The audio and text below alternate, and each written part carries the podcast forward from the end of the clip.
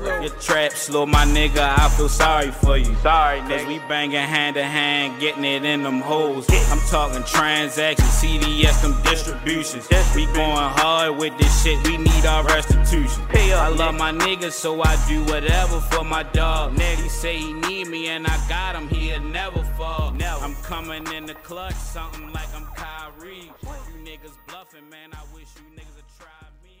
Be down, and guess what? We need answers. All right, we're back. We need answers podcast. This episode, I think it's episode seventy four. Back on the real wire uh, episode. This part, I think this part eight. This might be our eighth one we did. We got my uh, my man Rudy, Mr. Rudy Linwood Williams in here. We want to talk about his um his time in Baltimore and growing up in Baltimore and this time and uh, um very popular case. I did my homework going. Got a very big case that was that made a lot of noise in the city around that time, and yeah, um, you know, just like I like I was telling you before we started, the Baltimore, the Real Wire series is basically just to give your perspective on the city, what the city has made you, um, how you feel about the city, and uh, what it means to you. So, um, in all different aspects, you know, we started the very first one. We had um, Bodie brother on here, Ronald, talked about his, and I had my uncles, my, my cousins, uh, friends of mine. I had my aunts on here, so we we I just hit a. I like to hit a lot of different times in in, in the history of Baltimore, and just put out that history because you know a lot of people hear a lot of things about us, and they go off of that TV show. And they assume a lot of things about us, and they know you only give us so much on the TV show. The TV show only go an hour max, a max, and then at the end of the day, it's still entertainment. But you know, I just try to provide some real insight to it for some real people that lived it and been here and still here. So, um, starting off, I guess you can introduce yourself. Um, when did you get here? what part of the city you from? All of that. I'm from originally I'm from East Baltimore as a kid, and uh, my people moved to West Baltimore, Park Heights when I was at Boys Village in 1968. But I lived in Baltimore all my life. I'm from Baltimore. Okay. And um, what, what year? What year were you born? I was born in 1954. And what what was the so what was the 50s, 60s, and 70s like for you? Uh, the 50s was like we was poor, you know, black people. There was still discrimination, which I wasn't aware of at the time. But later on, I read about and understood things that I lived you know, at the time. And uh, we lived on uh, what street was that? Uh, Bradford Street, East Baltimore, near Monumental Street. And it was still a lot of whites in the neighborhood, a few yeah. Indians or Native Americans. They called them Indians then, you know, but now they call themselves Native Americans because they originally from here. you know. Yeah. Oh, they dominated that area around that time. The whites did, you know, it was a Oh, okay. poor integrated neighborhood, you know. Okay. It was around the time, put it in perspective, it was time uh, the Supreme Court decision, uh, Brown versus the Board of Education. Right. Douglas Marshall represented. That was in 1954, you know, when I was. So that integrated schools, so called, know. So the neighborhoods was integrating too, you know, but they were still, you know, they integrated poor whites with poor blacks. Okay. And what um, what, was what's some some um monumental things that happened around those years? That's like his, historic things that happened in the country or in Baltimore around it. Like what was the? I'm just trying to paint the picture of what was going on around this time. Well, the first big thing, you know, national news, actually global, but happened when I was in, the, what was this, 1963, when I was in uh, elementary school, going down Broadway. I forget uh, name of the school, might be 159. And at that time, I was what, nine years old, and the John President John Kennedy got killed. Okay. And we was in the classroom, and the principal came and announced and said that the school would be closing early, you know, because the president got killed. At the time, I didn't know who he was, you know, but I was happy because we was getting out early, you know. yeah. I was damn. They, they need to kill one every day, you know. so we, you know, because I didn't like school at the time. I felt like I was in a box, you know. Okay. Yeah, it was like a mini prison. They was getting me ready for, you know. Yeah. So So that was one of the big things that happened around. Right, I was just happy, you know, to go home early, you know. Right. So what what was the um like I know how you seen you said that it was dominated by whites and, and Native Americans. So seeing the transition from what Monument Street and all the other parts of Baltimore, because I know like on a, a past episode we was talking about my aunt was talking about how it was uh shopping stores up the village, it was hat companies and all that, all over the city, like the movie Right, theaters companies. stuff like that. Hochschild Kohn's, yeah. So how so department stores, so how that how that, how do you looking at the city? five and dime. Yeah. So how how does it transition from what it was to now, like make you look at the city like what it used to look like? Well, it's a big difference. We we own more businesses, very few businesses back then. You know. Okay. I might add, when I was little, living around Monument Street, we used to play in the alleys, run around. We didn't have a lot of toys and stuff. like We used to run around, play hopscotch mm-hmm. with the girls. Sometimes play marbles and hide and seek and stuff like that, right? Right. And it was a lot of wh- whites still in the neighborhood, like I said, poor. You know, we used to run in the alley and be old white men in there. Mm-hmm. You know, the pants down, waving us in like, "Come on in the alley." You know? That's the type of we had to, white guys. yeah, you had to be careful. And they was like, you know how you have the the buildings and all that. Mm-hmm. They're not real alleys, but you can go through the buildings. They real narrow and all. Yeah. And then they got little nooks and candies in there. Yeah.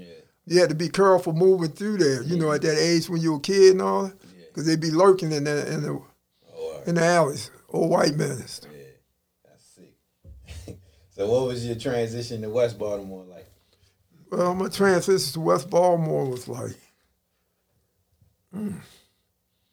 I was up, uh, when my people moved to West Baltimore, Park Heights area, I was still up Boys Village, I think. Okay. This was in 69.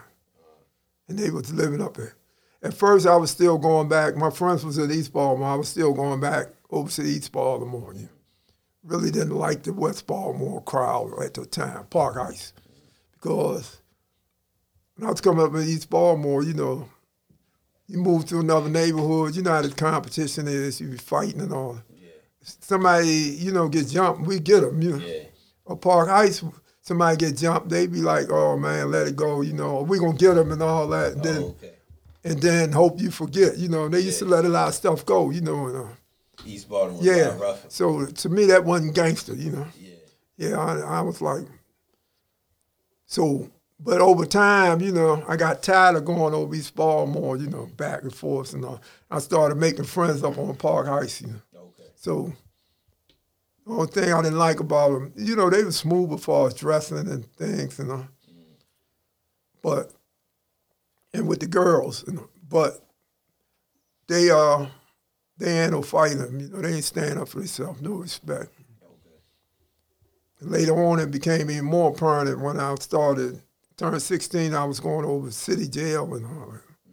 We had homeboys over there, you know.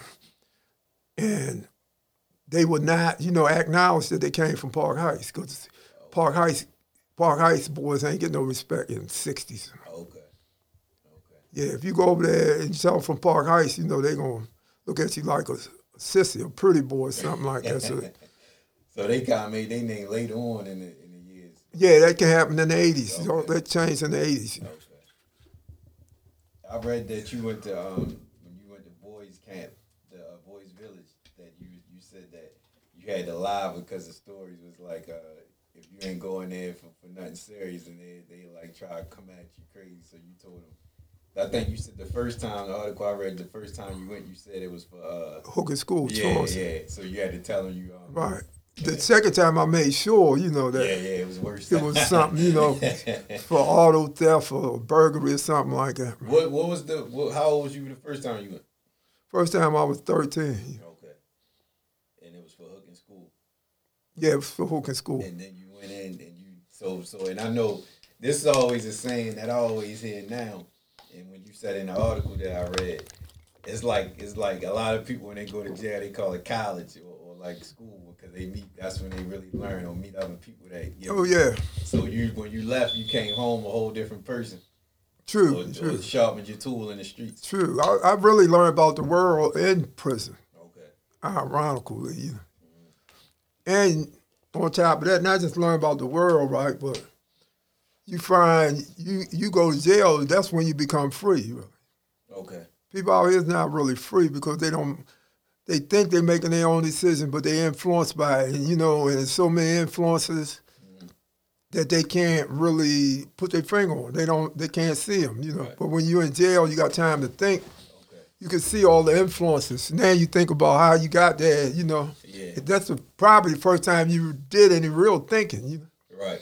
People out oh, here don't do no thinking. They, you know, they on a treadmill. They jumping. Right. Right. And being in there, you forced to think because you ain't really You got forced to think. things to do. And you got all the time in the world to think. Right. And actually thinking is the best thing you could ever do. You know? Right. Because if you do it well, you ain't got to do no physical work. Right. Right. Right. people gonna come to you to solve their problems. Right. So how was you? So when you went back after thirteen, how long was you in there after that? Probably, let me see where I went. I went up. I was in Boy Village, Victor Cullen, which was like a gladiator school. This was like, make Boy Village look like a kindergarten almost. They was tough up there. You had to fight up there. You, Okay. and uh, when I went up there, they put me in the, the biggest unit. They call them units up there. In Boys Village, they was cottage, cottages, but they call them units up there. And they put me in the with the big boys, number eight. You know, I think it's one to eight units. That's where the big boys was at. You know, and they put me in there, and the guys were surprised when they see me. They was like, "What?" Why they bring that little boy over here, you know, because they, you know, they was proud, you know, of their status being the big boys, you know, and bringing me over there, you know, that was like going against the grain, you know. So, uh, but it was just a matter of time before I got in the mix, you know, and I ended up running the, Okay. I ended up running, it, you know. And you came home. How long? How long? So how long was you in there when you went through that? I was in there. Uh, when I was in there, they uh, they came and I asked anybody did they want to go to uh, forest camp. This was in '69 somewhere. And I said, "Yeah, I want to go to forest camp." Me and a couple other dudes, we went up forest camp. We get up forest camp. You know, they say you work, you make money, and all that. Man, they work you like a slave they give you less than minimum wages, and you chopping down trees up here, man. Oh, wow. Real trees up here. Yeah, and it's it's like six, seven hours from Baltimore. It's still in Maryland. yeah it's in Maryland. It's, uh, it's in Cumberland, Maryland. Then they got certain. Uh, we was in. Uh,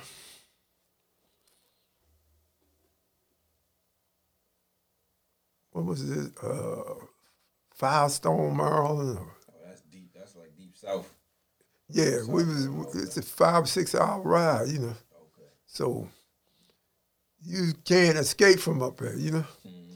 You gotta wait till they give you a weekend and don't come back, you know. Yeah. Trying to escape from there, like Boys Village and all. Yeah. You, Nah. can, you can escape from Boys Village. Yeah, you can escape from Boys Village. You know, most of the guys get caught, you know, but you can escape from. So when you left all of the, the, the camps and you came home, I'm assuming you was adult at this time, right? When you when you No, I was still juvenile. Okay. So how was it when you got back out? What was the streets like? I ain't even stay out long enough to really know what the streets like, you know, because I stayed in into uh, Vincent. Okay. Tell you the truth, man, stealing and robbing was a way of life, you know. Back in the day, right? Yeah, because we wasn't conforming to no rules back then, no restriction. You know, Okay. society put a limitation on you as you're coming up and all that. Yeah. So we wasn't to be restrained. You know, Yeah. most of the dudes you find in jails like alpha males and all. Mm-hmm. Now I don't mind obeying the rules. Once I agree to the rules, I obey them to hundred percent. Mm-hmm. The rules that I don't have no input, no say in, it, somebody else made them up, and I got a problem with that, man. Yeah. especially when I'm not benefiting from these rules. These rules are actually limiting me, you know, restricting me, you know. Society rules like they did, you know. Boy, you're gonna be a, a, a you're gonna be a soda truck driver, you know, when you grow up. This is what your teacher telling you, you know, principals and people in authority. You can't be bigger than that. That's Right. What they to teach. Right. So I took to the streets when I was probably seven, eight years old, you know, mm-hmm. getting what I want, you know. Yeah. Yeah, my father, my family wasn't rich or anything like. I saw things that I wanted, you know. I remember the first time I stole something, I, it was 50s, and I don't know, no, it was probably early 60s, but I don't know what year it was. It was uh, on Jefferson Street, East Baltimore, they had an A&P. I don't think they have no more. They got Giants and Kroger's and stuff like that. But they had an A&P chain of super, supermarkets. So me and my cousin, we went to the supermarket. Me my cousin, my brother, and they had a line. We was waiting on the line, you know, to check out. So my cousin turned to me and say, "Reach up there and get some of them lifesavers sneakers off the thing." So I do. it. He said, "Put them in your pocket, right?" I put them in my pocket. You? So uh, tell my brother do the same thing, right? So we get through the line and all that. He paid for a Hostess Twinkie or something like that. And we get around the corner and pull it out, you know. And I'm like, damn, I didn't know you can do that. you know, Yeah. I didn't know you can get things without paying for. Yeah, yeah. So we just had a little celebration. We were singing Three Blind Mice, Three Blind Mice. Yeah. We don't have to work. We don't have to work, you know. Uh-huh. And, you know, that was like this, you know, when man discovered fire, you know. Yeah. I was like, from here on out, man, I'm Just good. thinking, I take what I want. I don't need no money. So, so, but so before you got into like anything else, that was the your way, your main way of getting money was was robbing. Robin stealing, yeah. Okay, okay. I know robbing banks was real big back then too. Right. At that time. Yeah, I was never a bank robber. Okay. I was never a bank robber, fortunately, you know. Yeah. yeah. Because robbing banks, you don't learn any discipline, you know. Yeah. See, I went away like 17, really, when I really turned the corner and start really uh, thinking. Started thinking about different things, examining everything. So that was before I even could get into robbing the bank. You know. Robbing the bank is really a dangerous occupation because if somebody, you know, you tell somebody get on the floor and all that, or you got a security guard in there, and he reached for his gun, he'd have made the decision for you. You you might not want to kill him, Yeah, but now it's kill or be killed. You, know, you don't want to get caught, you know. So that's like so high risk. Adrenaline, you got to be a junkie, you know, Yeah. for that that rush, you know, like Evel Knievel somebody. you know. Right. Right. right. you know, it's a dangerous. And then when you get the money, it came so easy. You might spend it in one day. Yeah. Yeah. Cause you you might spend it in one day, and then you right. right back in the bank and all that. You might get away with five or six of them, but they will catch you. Right. Right. They will catch you. When they catch you, you got you facing a, a thousand years. You know. Uh-huh. Okay. So I never, never, uh, that never really appealed to me. You know, I used to rob uh, drug dealers though. You know, other drug dealers. Okay. Yeah, we used to rob drug dealers.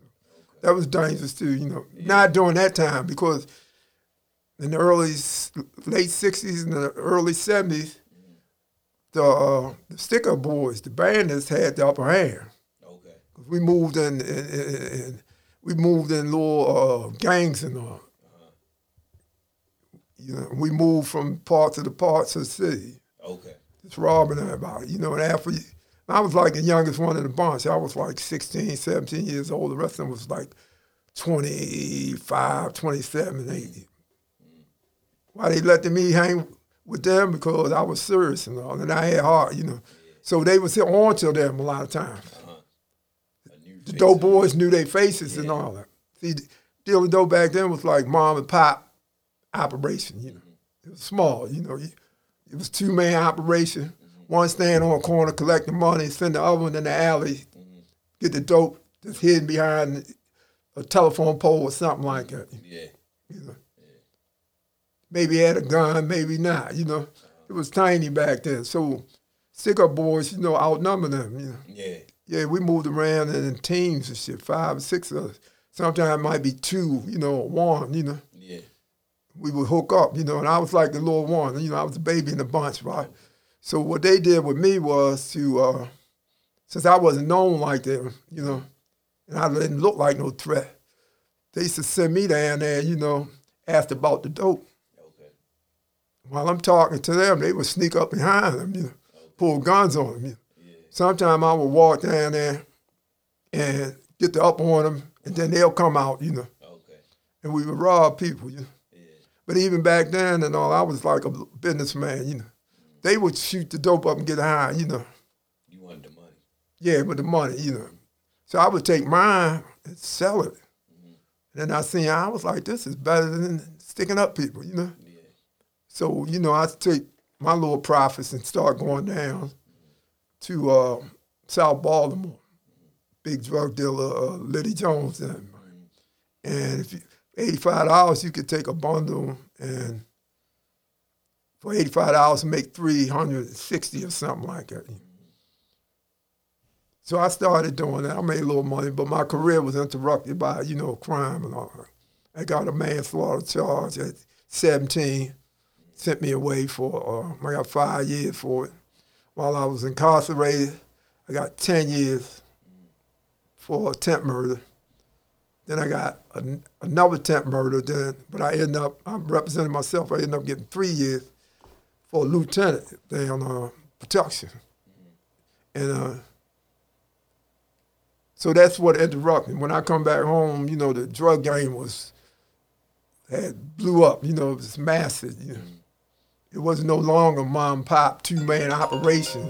It was uh, actually like a corporate division of labor, highly organized. You know. Guys had more resources, more money, bigger crew. They killed off all the sticker boys and stuff. That game was over. Nah, they, yeah, it turned the corner. Now they, now they got the power. They got the Vanish and all. And they making millions, so they had to protect the money. You know. So people was moving a lot stronger. And what what years was this you talking about? This was in uh, the 80s. This is when Yeah, in the late 70s and the 80s, especially the early 80s. Yeah. And once you came home, you was like, robbing game over, I'm just gonna jump in in in the drug. Even before I came home, you know, while I was in, it was young kids coming in there who I met that was already in the game, you know, and people was telling me about them, and they had their pictures and all at the Mercedes Benzes and stuff like that. The girls at the club, the jewelry and all. So I was reluctant to get in there actually for real because I, while I was in, I was more militant. And I was for the people the whole time, you know. But gradually, you know, people start convince me that people didn't want no any change and they want to live like they living and you just waste your time. Ain't nobody gonna listen to you. My family mainly come and see me. I'm trying to convert them, trying to, you know, uh, conscious, make them conscious. And they resisted, you know. So I didn't even listen to them at first. I had it all figured out, you know. So, but within the last like year before I came home, I started. They started making some progress with their argument. I was like, I'm, I opened my mind. I said, okay, let me let me look at it from their point of view. So maybe they right. You know, I get out there and people don't want no change. This, I said, all right, if I get out there, I'm gonna get mine. That was my attitude. Fuck them, you know. Yeah. They don't want it, then I'm gonna get mine, you know. And once you take on a thought, you know, the thought tend to go, you go in that direction. you know. And that's where my mind was going by the time I got out. And once I got out there, it went too far, you know. You go too far, you know. Don't nothing change cause you change direction yourself for an accident, you know, Yeah, something. yeah, Yeah. Tragedy is. right. So once you got out, um, so let me ask you this: I'm gonna jump ahead and, stay in this, being in the in the system, right? When you when you locked up and you seeing like when you when you're doing a lot of time. I think you said something about this in the article, but when you when you in there and you seeing like as as different years pass and you seeing how the world changing and you seeing young guys coming like you said, you seeing the guys come in and now you seeing what's going on out there, the cars and, and clothes and the game change. So when you seeing that like today, I know a lot of people say like my elders and all that they always say like how young kids don't have no respect today, like for, for nothing. Like the game changed, even just regular life changed. Like the younger people don't respect a lot of things that everybody was raised in that time to respect. Like respect your elders, period. So what's what's something while you was in the system that you experienced like, oh, this is, is, is real different now. Besides what you already said, like just just coming into contact with different age groups. Because how, how many years total you did locked up? Or what's it bit? Or, Just, just period, like, all you was to together. Say like, how many years of your life have you done t- total behind behind the wall? about 41 or two. So you've seen, About, yeah, about maybe more than that, about 45. so you've seen so many eras of new people coming in, and Right. what? So so what what what stood out to you the most about like every time I'm in there, I can see like this is what's changing in the world. Well, when I first went in, started going in, like I said, a boy village, you have a pecking order, you know, Yeah, right? Mm-hmm. Respect is issued out according to the seriousness of your crime. You know? right, right. You in for serious crime. And the sticker boys was like in the 70s, mm-hmm. bank robbers, mm-hmm. they was at the top of the pecking order. Okay, okay. But in the 80s, the, all that changed, you know, because the dope boys was getting more money.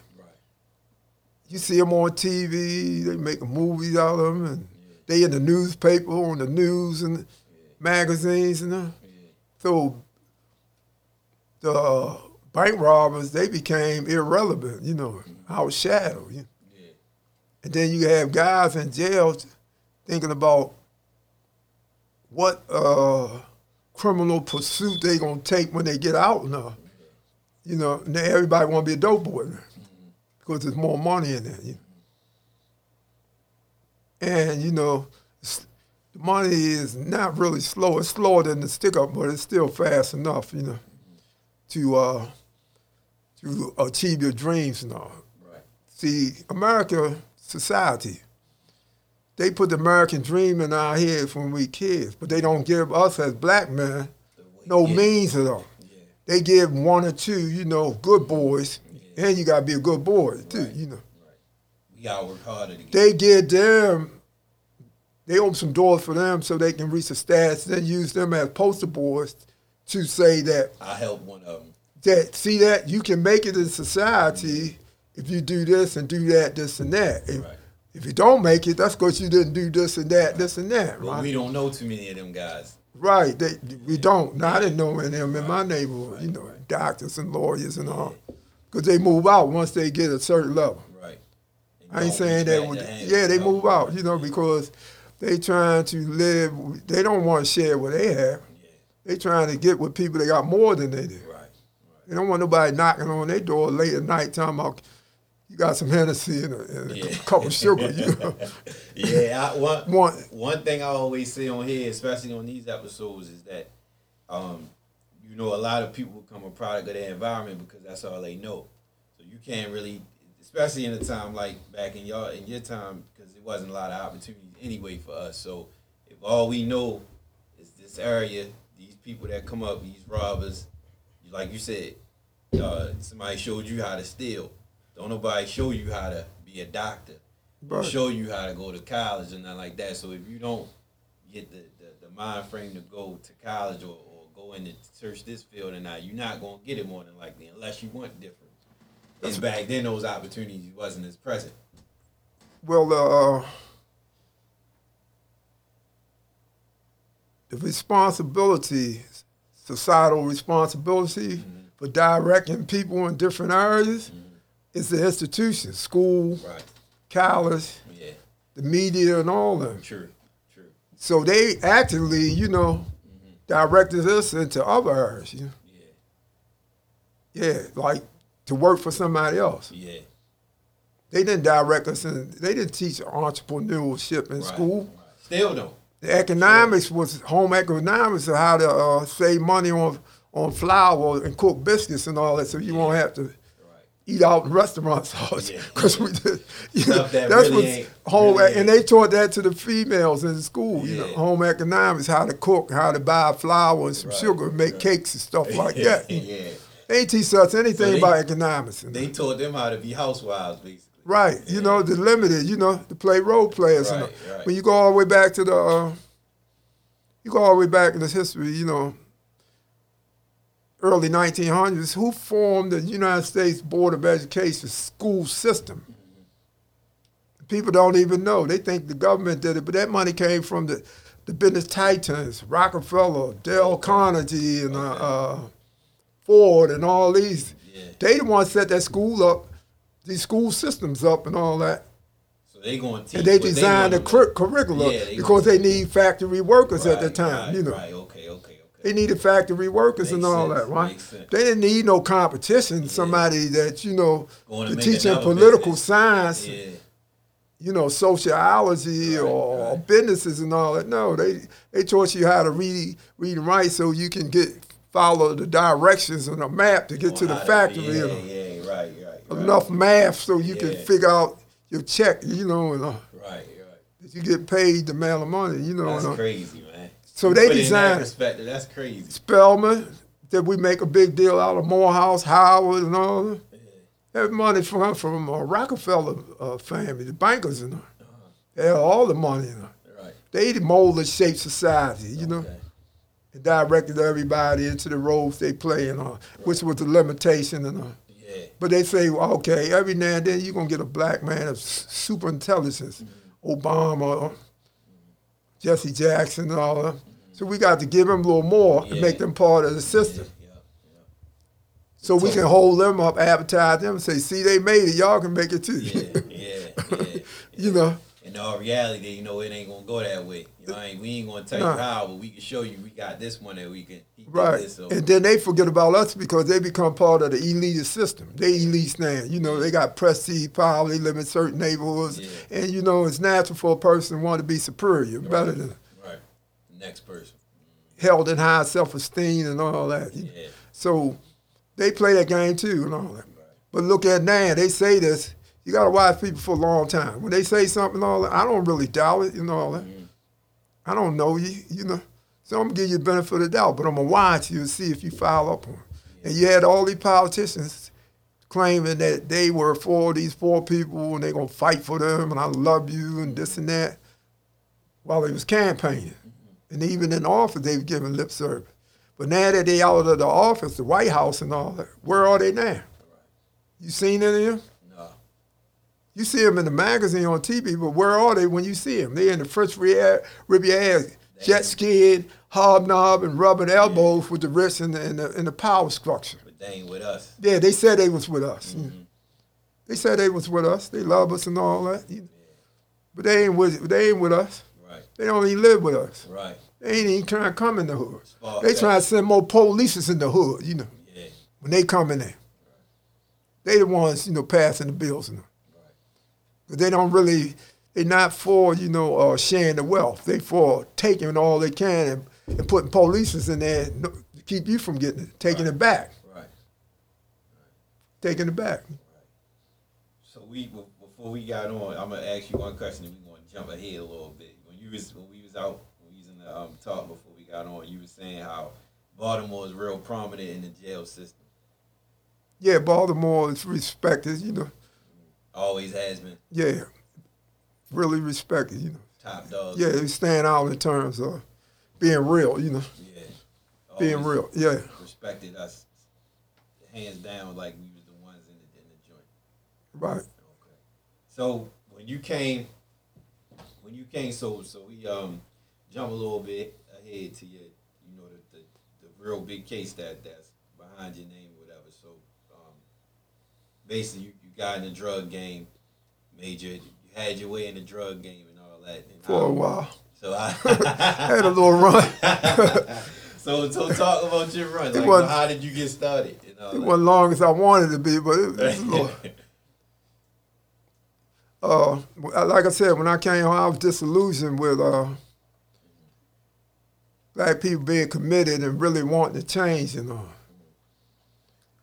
they they convinced me. You know, I had my eye open, and you know, and I seen okay, and you know, it's like water. Water take the easiest route, right? You know, and that's human nature too. You know. So I calculated, you know, how long. It's hard to even get to one person. You talking about masses of people, you know, millions and all that. You might stand a better chance getting to millions than one person. You know that. For real. Psychology, it's easier to control a million people than it is one person. Because everybody gonna follow after the next person, or, or is that? I'm gonna give you an example. Uh, you go to a, uh, a speech. Somebody's giving a speech. You got 100, 200, 300 people in the audience, right? And at the end of the speech, he might open it to questions, you know. okay. And you had people sitting in there, because I didn't, uh, I done gave speeches, a lot of them, and, you know. And after the speech, people see you by yourself. They'll come up to you and they'll say, uh, man, I wanted to ask you a question, man. I really want to ask you a question, you know, but I, I couldn't bring myself to do it. Everybody would do that, but while they there with all these people, they don't. They, won't lose their heart in the crowd. yeah. People lose their heart. It take one. They say a one- mob is like a woman, you know, soft, Okay. because they're afraid about other people's positions. They they might be alone in their position, so they're not gonna Yeah. speak up. Right, right, right. That's how Hitler, Mussolini, and all these leaders Yeah. was able to control millions and millions of people. Yeah. But when you get a person by themselves as you and him, they ask you all kinds of questions. Right. Get smart with you. Mm-hmm. Hell with you, I don't believe nothing you say, you know. But they're not gonna do that. If everybody in the else in the crowd showing respect and chilling, Right, they they're not gonna do that. And that's what's happening with society now. You- Yeah, yeah, hundred percent. People lose their heart in, crowds all. Yeah, yeah. That's why it's easier to control a crowd than it is one person. That's a, I, I understand totally what you mean. Man, social media, that's that. Yeah, that's why they used to stand there, all the white people that participated or, you know, stood by and watched a black man get killed. They wasn't bad people, not all of them. But they just ain't had the heart to step up. Right. One man, big mouth man, loud and all that, he could control that whole mob and all. Yeah. Because everybody is not, they don't know how many people with him and all. They That's don't want to like- be isolated and all. Like how So- riots start. If one person kick it off and everybody else feels That's right. doing They it. gonna follow, yeah, you know. Yeah. They're gonna follow. It's like a whirlpool, you know. Right. Start off small, and it, Yeah, that's why big. Hitler used the uh, swastika symbolize power, you know, Yeah. because it represents a swap. It represents a whirlpool. Okay. The things start turning and all that, get bigger and bigger. You know, it, it sucks up everything. That's what he did with Germany and all. Okay. He knew what he was doing. He was a genius, you know. Yeah. I read I read I watched a documentary on him recently. It was about all leaders, but they talked about a lot of what he was doing. Because he wasn't really he wasn't he was a small guy at first. He wasn't really known. He worked his way up kinda. He actually, uh, the history say he was a, uh military intelligence uh, undercover. Yeah. They sent him down there to spy on these political uh, groups and things Okay. like that. Okay. He got down there, you know, he was spying on them. They didn't know it. Somebody told him, get up and make a speech. He got up. He surprised himself that he was that eloquent, you know. And he seen how he So yeah, he became real with it after a while. And he grew from there. He was able to keep the system off him because he was like playing both sides. they helped him.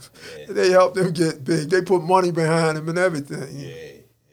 They created the monster and when he turned on him like Frankenstein, they was like, What's wrong with him? We gotta get him, we gotta take him down. Can't handle him. Can't handle they created a monster, but then they gonna tell us he's a monster all along. They hide their hand, they don't want us to know, you know. Nah, you you help him get there. You know. So you were saying, um, oh, you was about to go into when you started. Well, you've been started, but when you took over, when you made your run. Oh yeah, I was just like I was saying, I was disillusioned at the time with people really wanting to change and all. I spent eleven years, you know, preparing, studying the fields of knowledge that I needed, history and all that. Not only just that, I was disciplining the whole thing. So, but by the time I get out, I'm disillusioned with that. So I was like, well, I'm gonna get mine. You know, money is freedom, and the quickest path to money at the time was the drug game. And I've met a few youngins that was out there. You ever get home? Call me, man. That I looked out for. Uh, okay. you know, call me when you get home, man. They was already doing This is my thing. this is my father's address, my mother's phone number. Yeah, and they was back doing their thing, you know. So So once you um once you got started, you, you took all you had your run and um what was the highlight of your run? the highlight of my run, Yeah.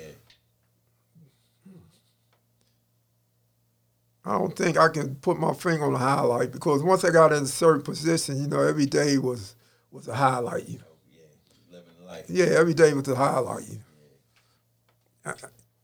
I, I was in control for a minute. I was in control of my own destiny. You know. And get up in the morning, you know. In a certain part of the city or you was just No, I was everywhere. You know. everywhere. even in other cities too. You know. Okay. So, and money is freedom, you know. Everybody want to be free. The bird want to be free. You know. the lion, you got you got caged up in there out in Druid Hill Park. Yeah. They trying to get out of there, but you done trained them. You know. Right, right. They just gave up. You know. You can open the door now, they ain't going nowhere. like us, man. Yeah. Yeah, a lot of us ain't gonna. You can open doors. We got all the opportunity, and we ain't gonna take advantage of it. So you got the, all these different, uh, different uh, nationalities coming over here, and they was like, "What? Ooh, two months. You know, they own everything, bars, gas stations, and all that. We've been over here all our lives, Trying and to all. figure it out. Yeah, you know, yeah. because the chains is on our minds now. They not on our legs and arms and no more. Handcuffs and they on our mind, man. Um, one of the one of the big things you started was a bail bondsman, and I read in the article that you said that was the way that a lot of people got in contact with you because you wasn't dealing with nobody just off the trying to meet you and holler at you. True. You would just bail if you wanted to meet me, you can get bail, and, and you ran it up like Right. that. True. That's how some dudes was cutting into me. Okay. They had, they could afford to get some one of their people out on a hundred thousand dollar bail or something like that. You know, they was gonna come see me because they killing two birds with one stone. You know. And I seen um uh, uh you said something about uh, like because a lot of dudes was groupies, they was drug dealer groupies, they wanted to be, and I, I see that still going today. Like a lot of people just want to be associated or be around somebody they heard of or know of the name and all that type of stuff. And the social media escalated that way past that because now is if you see a picture of somebody and they look like they get money, they want to act like they know or they want to be around a guy don't know nothing about him. But back in the day, a lot of people would try to get up under you just because they, they knew your name and what you what they heard of you. True.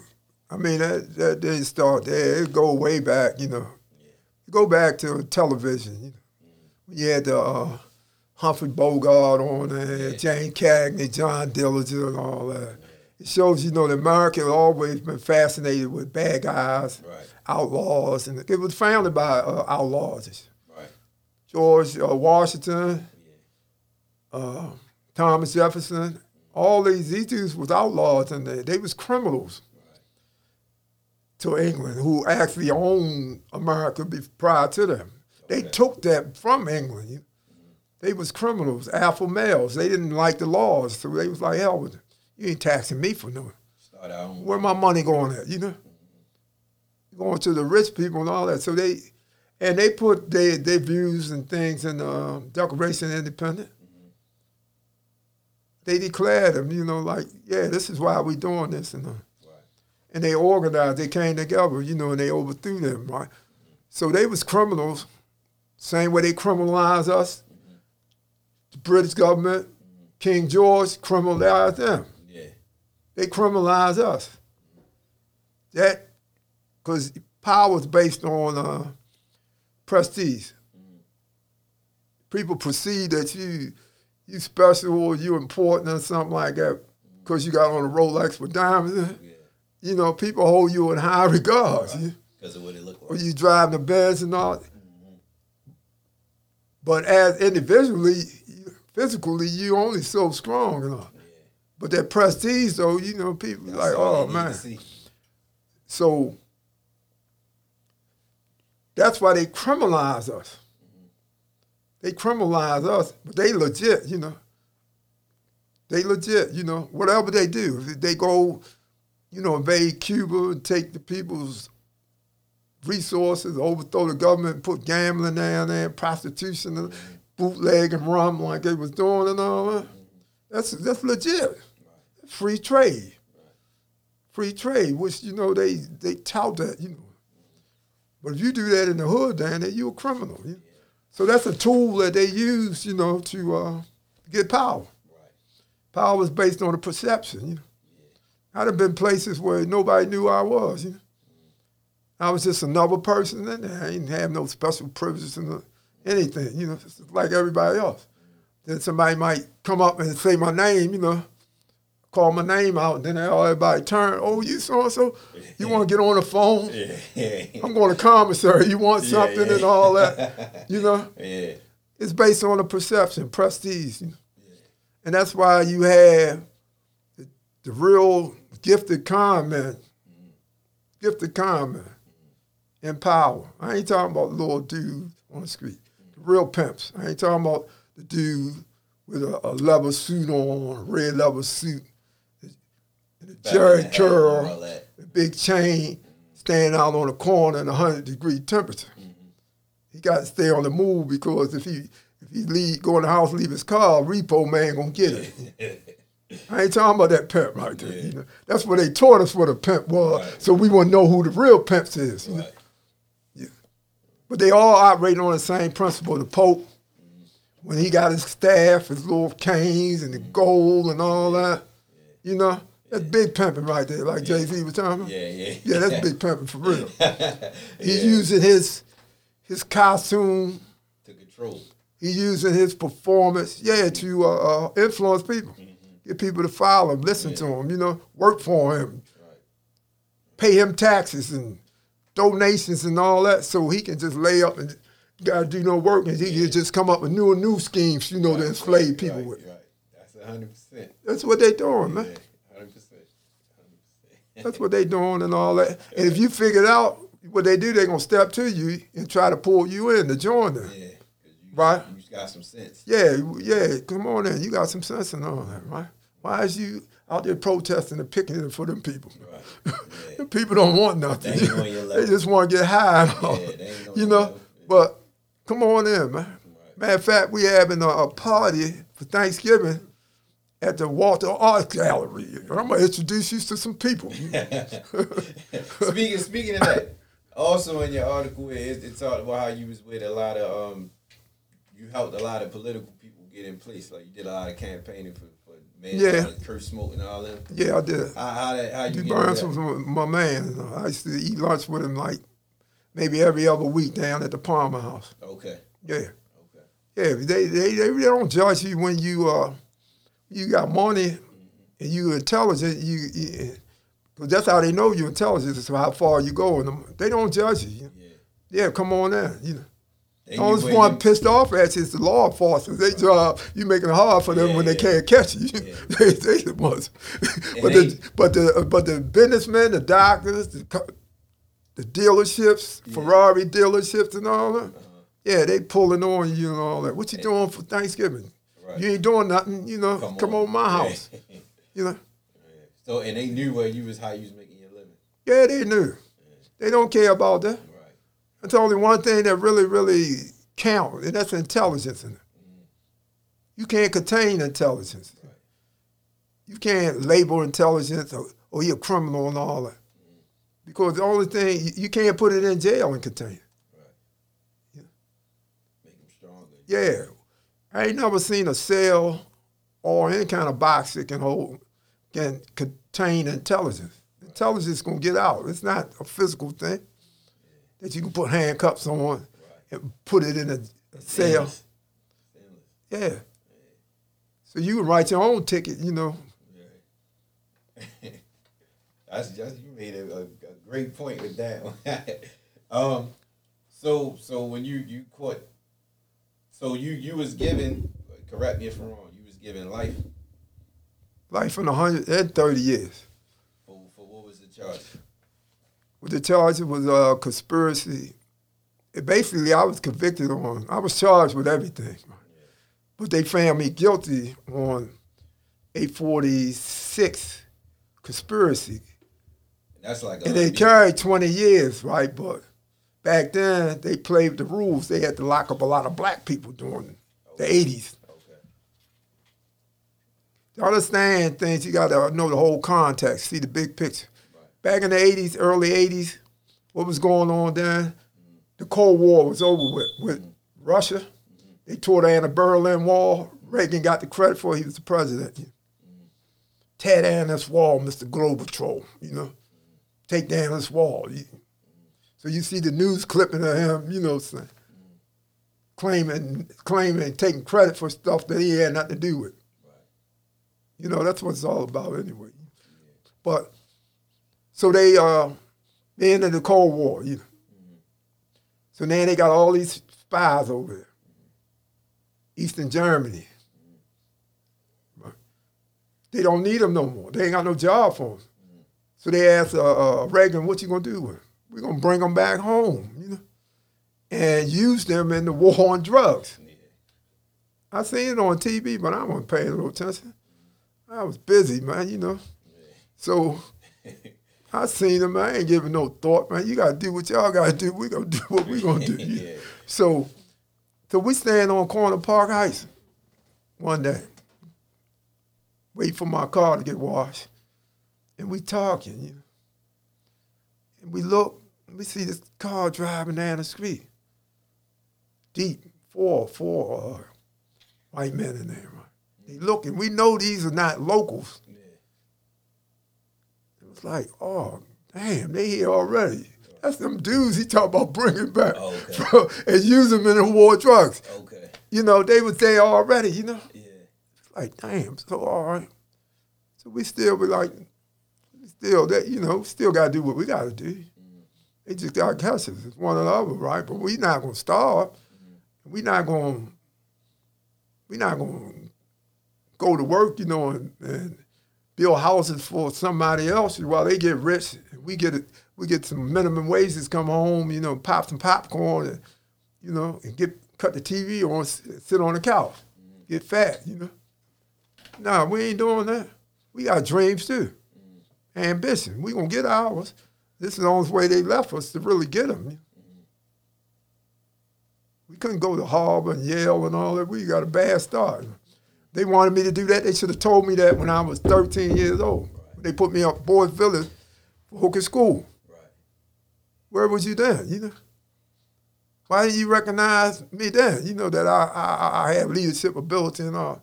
You saying that now, right, to make yourself look good, make you look like the good guy, and me the totally bad guy, the villain. You know, I know what you're doing, man.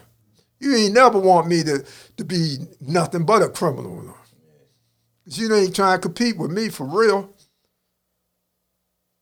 So but anyway, they back in the hood. You know, they got the cops in the hood. now. So if you listen to the old news clipping and all that, they said what they gonna do. We're gonna create a, a new position called the drug czar. The whole department. We're gonna give them billion dollar, multi-billion dollar budget and all that, and we're gonna employ them against the because the people scared. They out there killing, people stealing and all that, and we gotta stop this drug thing in the black neighborhood though. Wall Street, They good. they they good, you know.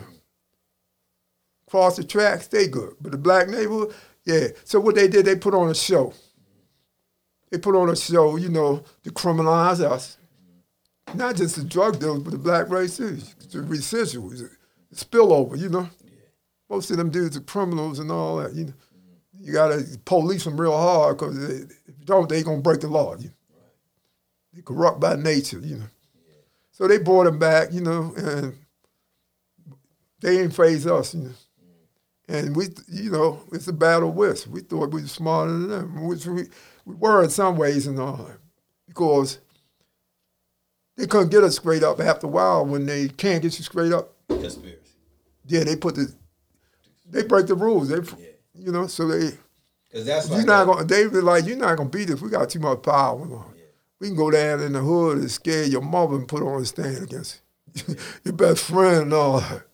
You know, they undefeated. we yeah we'll we we'll get anybody that don't help us get you. You either with us or against us. All right. They use power. They don't really use uh, a lot of even with all their technology, the surveillance stuff, wiretap orders and things like that, informants, and they still don't get it right, man. Yeah. They don't get it right. They'll get something, and if it falls short, they'll make the rest of it up, you know. And then they got to, you so, so they brought him back, you know. They put him in the hood. They had a strategy, you know. They had a strategy. They was like, look, we done appropriate a lot of money from Congress to create this new department, agency. All right. So we got to have results and all. We got to show results and all. So what we gonna do? We gonna go through all the cities. You know, send the agents out there. You know, the informers,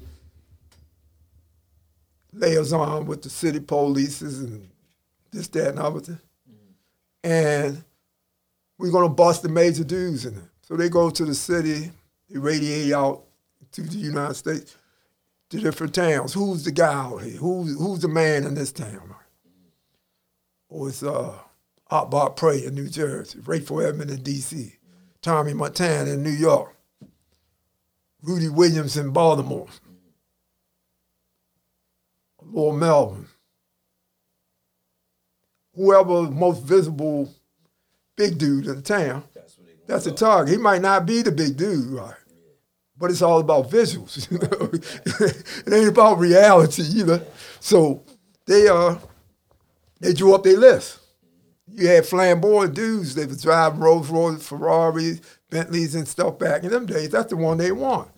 Because that's the one everybody perceive as the big man, you know. You was rolling like that. Somewhat, you know. Somewhat. But so they uh they drew up lists.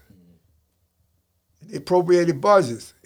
They appointed them agents so they will have a job, you know, because remember, like I said, the uh, the Cold War ended. It's supposed to be over with. Even though that's symbolic, you know. Right. And why you need a Cold War, you need that because to control people and all that and keep them interested, you need a narrative. You know, people feed off stories, right? And a narrative is or, organized, you know, and it has a point and a message, you know. So if you rambling and all that, ain't nobody gonna pay you no attention.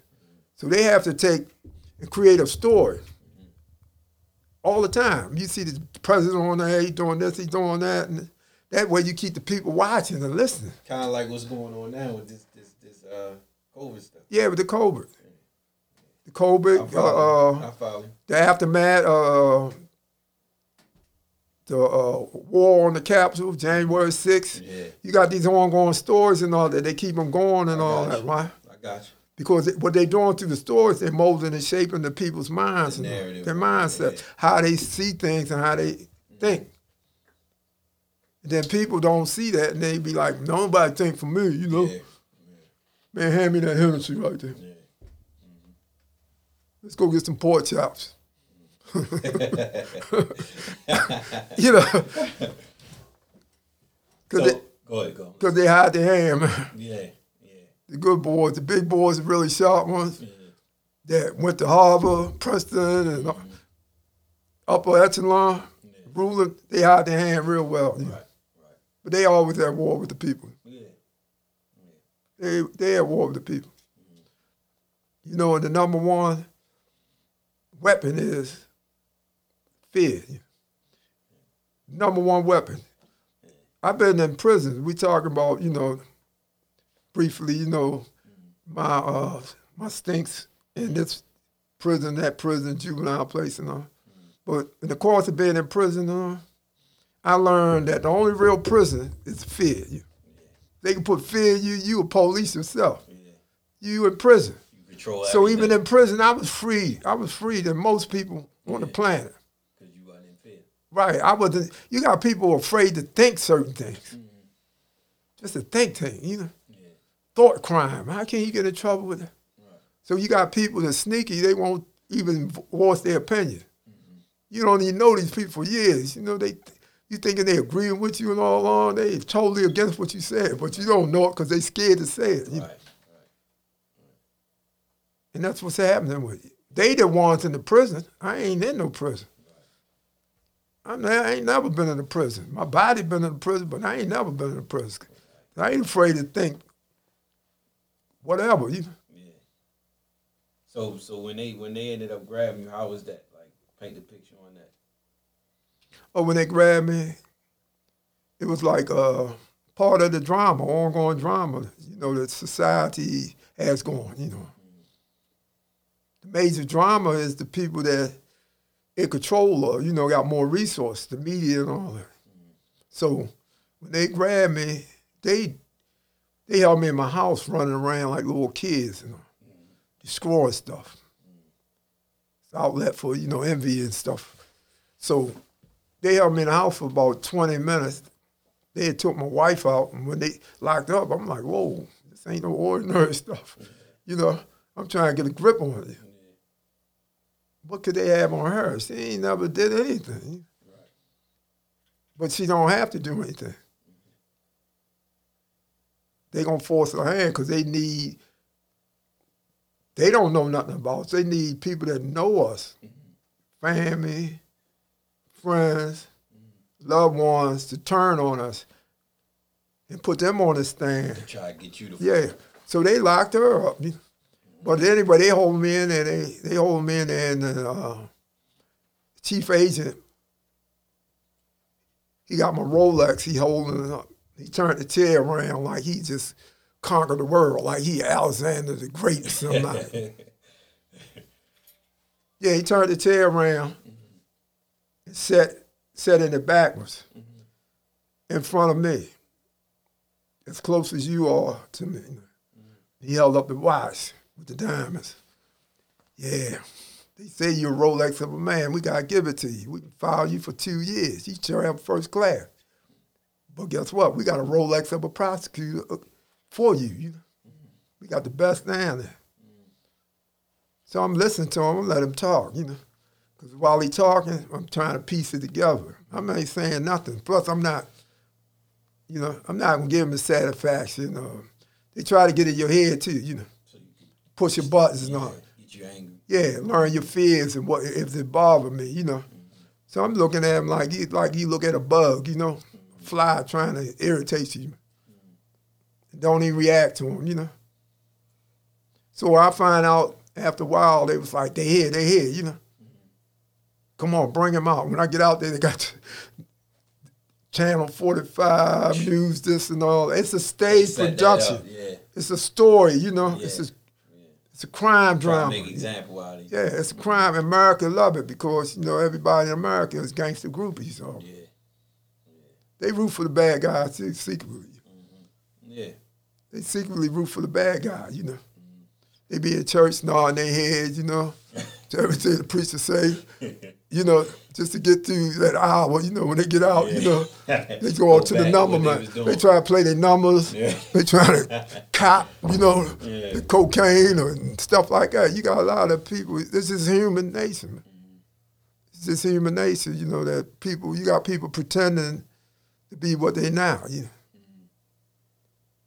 They are, they the bad guys, the ones that pretend to be good guys, law abiding, and they the bad guys. They get caught too, you know, messing with little kids and cheating on their wives, orgies and all that, the preachers and Reverend Falwell, Jimmy Swaggart and all them. This, this is big pimping, man, we talking about here. Yeah, yeah. It's all it's all the same game. It's just a different name on it. That's all it is. It's all- it's all Had the. Bob so below, you know. Yeah. They just on another level and people just can't Right. see. Exactly. They gonna accept what they want to accept from who they want to accept. Yeah. from. I mean, when you remember, you know, based on your experience, you know, you know how the you seen criminality on this level. It's the same on that level. Yeah. Same thing. Same thing. So, um, what what had, they they tried to put a lot of bodies on you when you when you um when you was arrested. Yeah, How how did that play out? Because you said you represented yourself a couple times and all that, so you had to yeah, in the homework. past. Yeah, you better do that. You you can't just take your case and give it to the lawyer. Yeah, He's not gonna fight hard for you. He got a lot of cases. He's trying to get in and out of courts as soon as possible so he can get to the next case. Mm-hmm.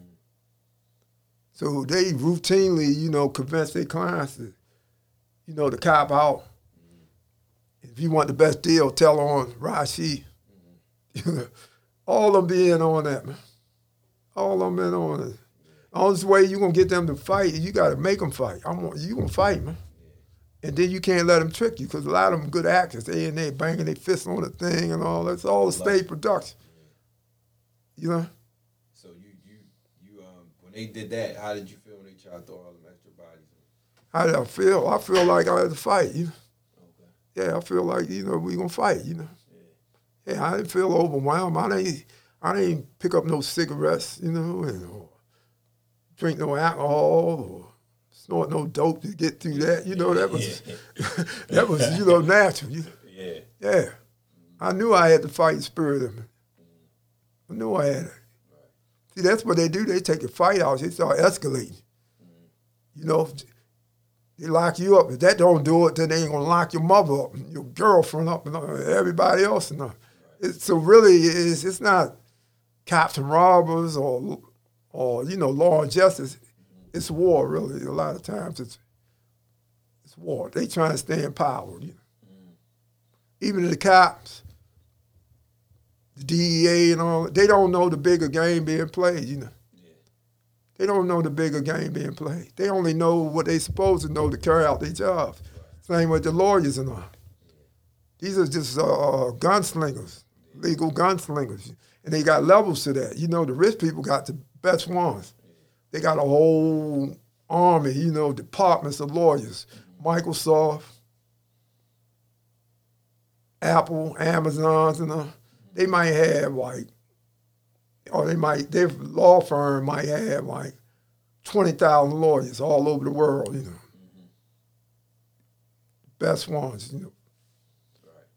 And they tactic is to tie you up in court, you know. The judge trying to get on their side because they got all the money. The judge ain't trying to piss them off. He might want uh, them to pull some strings to get his dumbass son into uh, Harvard, Yale. or. His mediocre son. Yeah. He's trying to get in their country club and all that. Yeah. Some, you know, in case some crumbs fall off the table, he's trying to get that. Right. You know. So the thing is, you know, that we have to we have to educate ourselves. You know. You know, knowledge ain't free, but it, you don't have to have money to get it. You just have to have a, a determination, a desire. You, you can get the same knowledge out of a book that they can get. Yeah.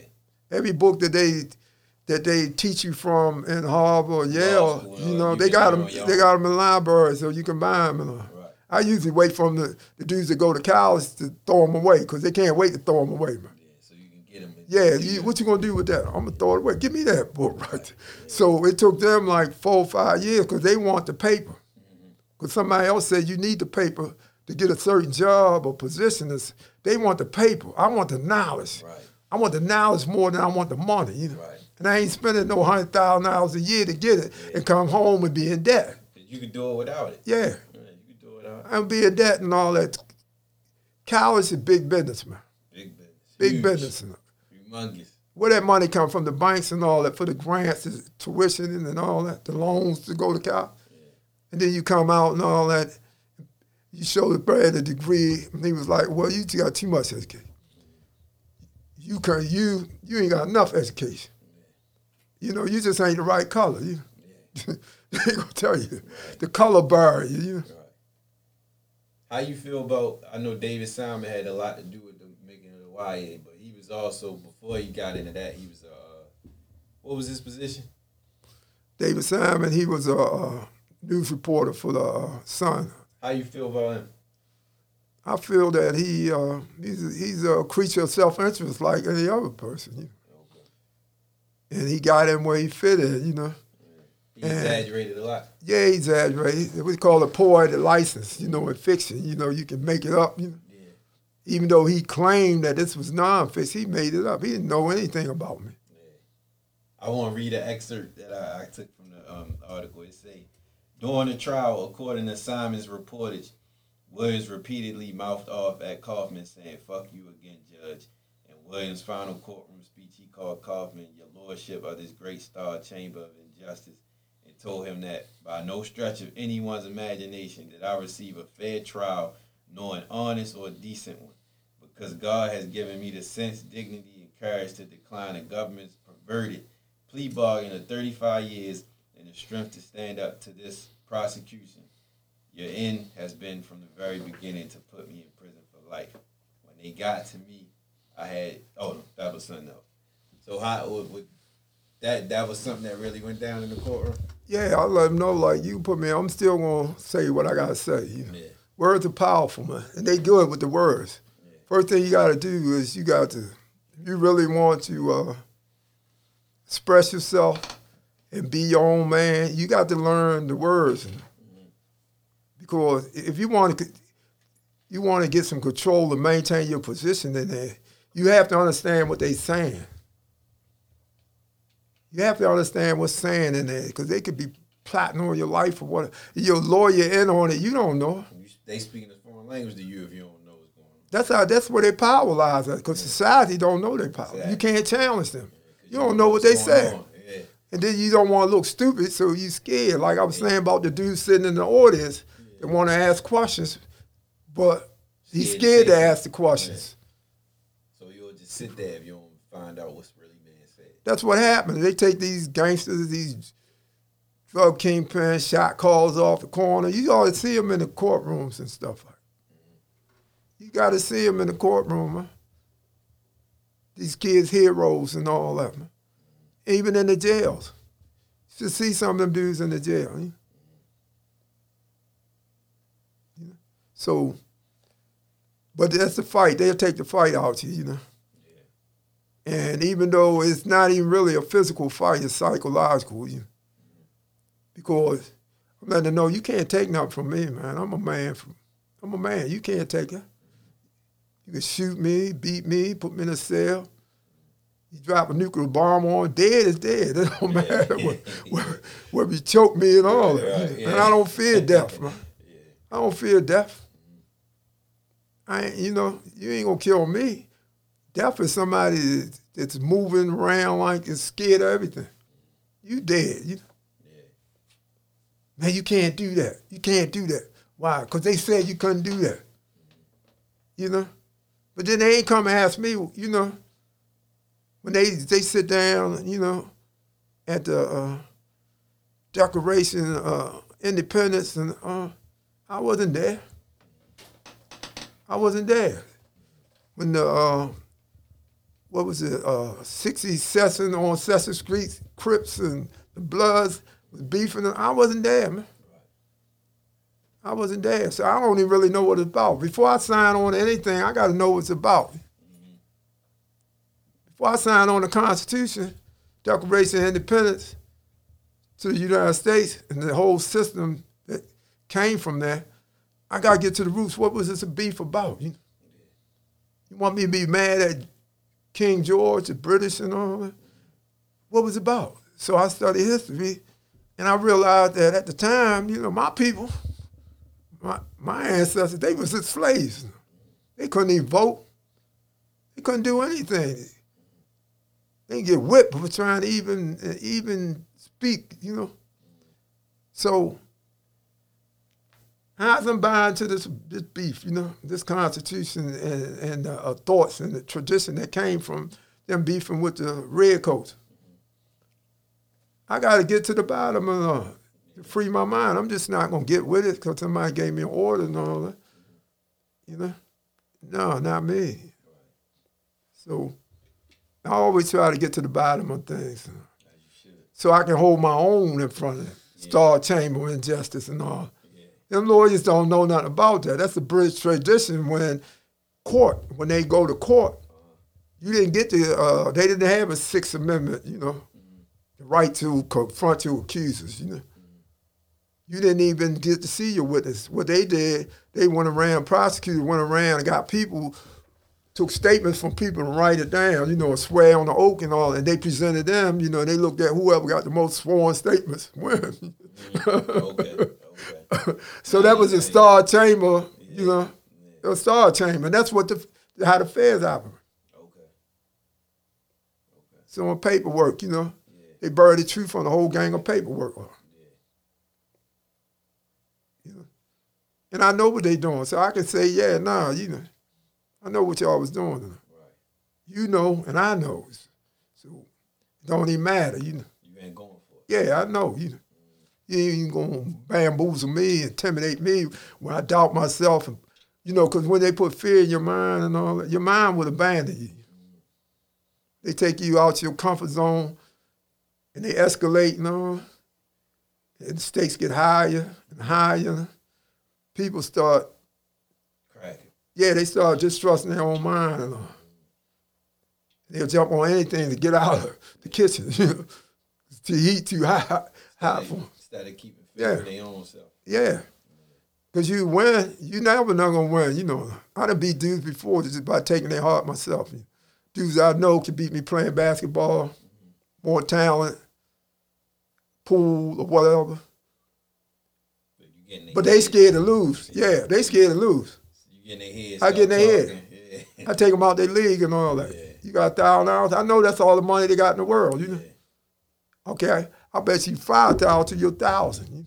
Cause you scared Then to lose that thousand. You That's scared to lose. I ain't game. worried about what you know. That's gonna change this whole game. you scared to lose, you're never gonna win because you're not, you know, like I said, it's all boiled down to fear. Yeah. It's boiled down to fear, and they know that too. Because when they put fear in people and scare people, people will will uh, uh, give up their uh, control and give it to them. Yeah. We're gonna protect you, you know. They blowing up shit, you know. These terrorists and all that, but give us the right, you know, to uh, suspend the Constitution, rid of habeas corpus, get these guys in jail, you know and to put up these cameras and stuff like that, you know.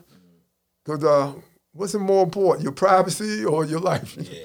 So they're gonna create a situation, make it real for you.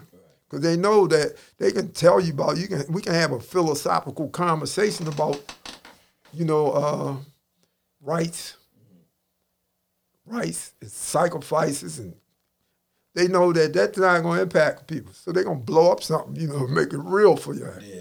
And you're gonna be like, oh yeah, yeah, whatever do, get him, get him. Right. Whatever you have to do, declare martial law, whatever. To get that power. you know. So so how you end up um how did everything play out for you to, to end up coming home out of that that case? Well, they changed a lot of things that they knew was wrong. Like I said, the 80s, and the, they had just created a, uh, a new drug position, agency. And they had to get results because people at the end of the day, they got to answer, what's he do with this money? American people, you know, even though the American people now organized and all, you still have to please them Yeah. you still have to please them like the voters in, Amer- in, in, in uh, Maryland, you know. Or pretend to please. You got to tell them something. You, you can't say "fuck you." Right, right, right. You got Some to tell them something. Yeah, some got to show for it. So you, so you, you, you got to make it look like, oh, I'm, I'm doing shit for you and all that. Same way with that drug position. So they had to lock a lot of people up, and you know these. You cut on the news every week. You know it was high visibility drug bust. Pick up the newspaper, drug bust. You know, so the people sitting at home start to feel safe again. You know, you know, you get them people off the streets and shit. You know, these killers and the drug dealers, they they're animals, they're predators. And all. Then you had your black politician use the same vernacular as the Europeans. Yeah. Some of the white racists, and we know they racist Right. in Congress and all. But then you had a what's called the black politician using the same vocabulary, you know, predators and animals, beasts, you know. So that, you know, to me, you know, they like I said, the only difference between them and the pimp on the corner the Jheri curl and the red suit on is that they sharp or they more sophisticated. They more polished. They went to school, you know, to to learn a craft, you know, which is basically, you know, pimping. And they smart enough to use the media to teach us that a pimp is that same dude, you know. And we play into it too. We help them out, you know. We embrace that, you know, because we're thinking that's a worthy, you know, role model. And we embrace that, you know.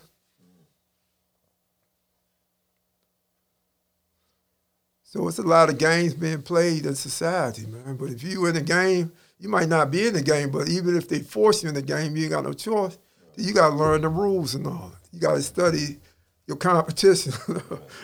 So basically, you did your homework and you made a way that they had to release you. no, actually, they changed the laws. You know, Oh, okay. because they knew they were rushing, the, you know, they, they found out a lot of laws they passed, which they knew at the time was unconstitutional. But they accomplished their goal now, you know. So they saying now we can let, they didn't got guys in jail for 30, 40 years, you know. They saying these guys are smarter. They did all this time in jail. They ain't gonna want to come back in jail. So we can let them go. We need that these cells for their grandsons, their sons. Okay. So they let a lot of people out around that time. Yeah, they let a lot of people out. Okay. They let a lot of people out. What year did you come home? I came home this year. Oh, for real? Yeah, I came home uh, May the 12th. It'd be three months on the 12th of this month. Oh, damn. So so you went in at what, what year was it, did you went in? I went in uh, April 17, 1990. Okay. Damn, that was a year after I was born. Yeah, And then you came home Yeah. 21. That's no, that's 30, 31 years. yeah, 31 years. Wow. So how you feel when you came home? How I feel? I felt good. Felt wonderful. But I was already free before I came home. Yeah. I mean, far as like just seeing the environment from, from all that time. Oh, how did uh, the environment affect me? Uh, a lot of change, you know. Yeah. A lot of change, you know. To me, it's better. In some ways, it's worse, which is always the case. Yeah. Some things get better, some things get worse at the same time. And the better part is, you know, our people are basically, you know, the local government, it's our people. Know. The- bars and businesses is more blacks than own. The whole city is practically. Then you got all these trees and stuff that they didn't have on the Back in the day, yeah, no geographically, no, they didn't have all these trees. Reason they planted these trees was is because regentrification. White people plan to come back, right? They plan to come back, you know. All right. If the Europeans, they catch skin, they catch skin cancer quicker than us. So they need a sunblock. The trees is a them from the- sunblock. the, Yeah, uh, sun. yeah, it's a sunblock. Okay. It's a sunblock. Okay. So they plant all these trees to protect them as a sunblock. you know. Also, because they planted to uh, raise the price of gasoline, they phasing it out. Okay. They phasing the gasoline out because they know they can't keep burning and stuff like, because it's affecting the uh, the weather and things like that. That's why you had back to back hurricanes, tornadoes, storms, and all kinds because of the, uh, the emission pollution in the air. You can see it getting dark and. And uh, so they they got a plan. They call it key the Kyoto uh, protocol. They try and get all the nations to sign on to it. They got most of them lined up. The United Nations sponsored project. So they cutting back on fuel emissions and all. That's why they getting these electric cars becoming Okay. popular. Yeah, yeah. You're starting to see uh, electric uh, pumps all over the city. All the parking Yeah. spots. Yeah. Yeah, because in, in ten years, you know, it's the way they're gonna phase it out. they're gonna they gonna tax, you know, the gasoline, the, the emissions. You have to pay for stuff like. That. So it's all in the plan. We just got to, in order to uh, take advantage or to keep up, we got to know what the plan is. We got to cut uh, love and hip hop off sometimes. Can't watch every episode. Yeah, yeah, watch. CNN sometimes, you know. How, so so you you you um wrote books while you was in as well. About 15 books. I seen that the King Richard. Nah, King Richard was a newspaper article. David Oh, okay. Simon wrote Okay, try to base back in the days. Okay. just compared me to King, King Ratchet, Richard. this humpback king. Or he was a monster. You know, he killed his uh, nephews and all them, so that they couldn't inherit the throne. You know, he had no competition. Okay. Anybody that that was in line, you know, to inherit the throne, he killed them and all. He So was totally wicked. You to him Yeah, they compared me to him. Right? because of all the bodies. They was trying to compare that. Excuse me.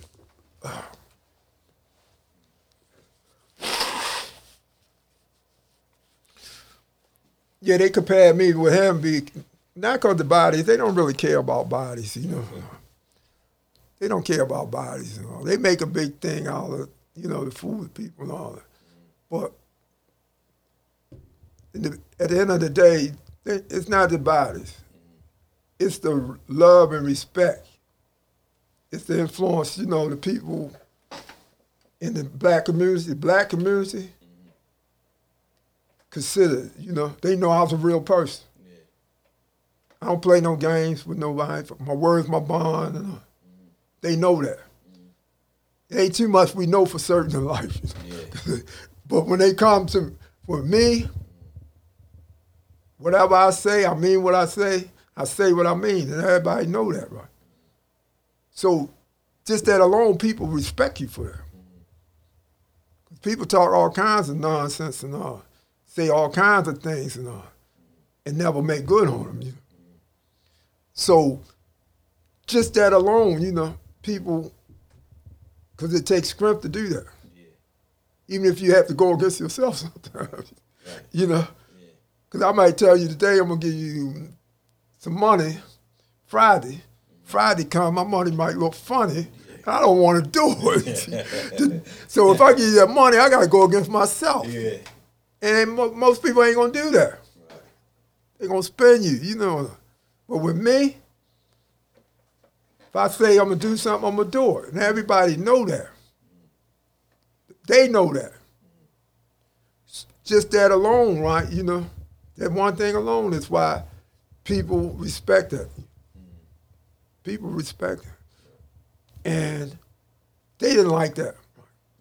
Because they went through the hood, you know, asking people about me, trying to tell, you know. Some people lied to them because they ain't know nothing about me or they just ain't going to tell them nothing about me.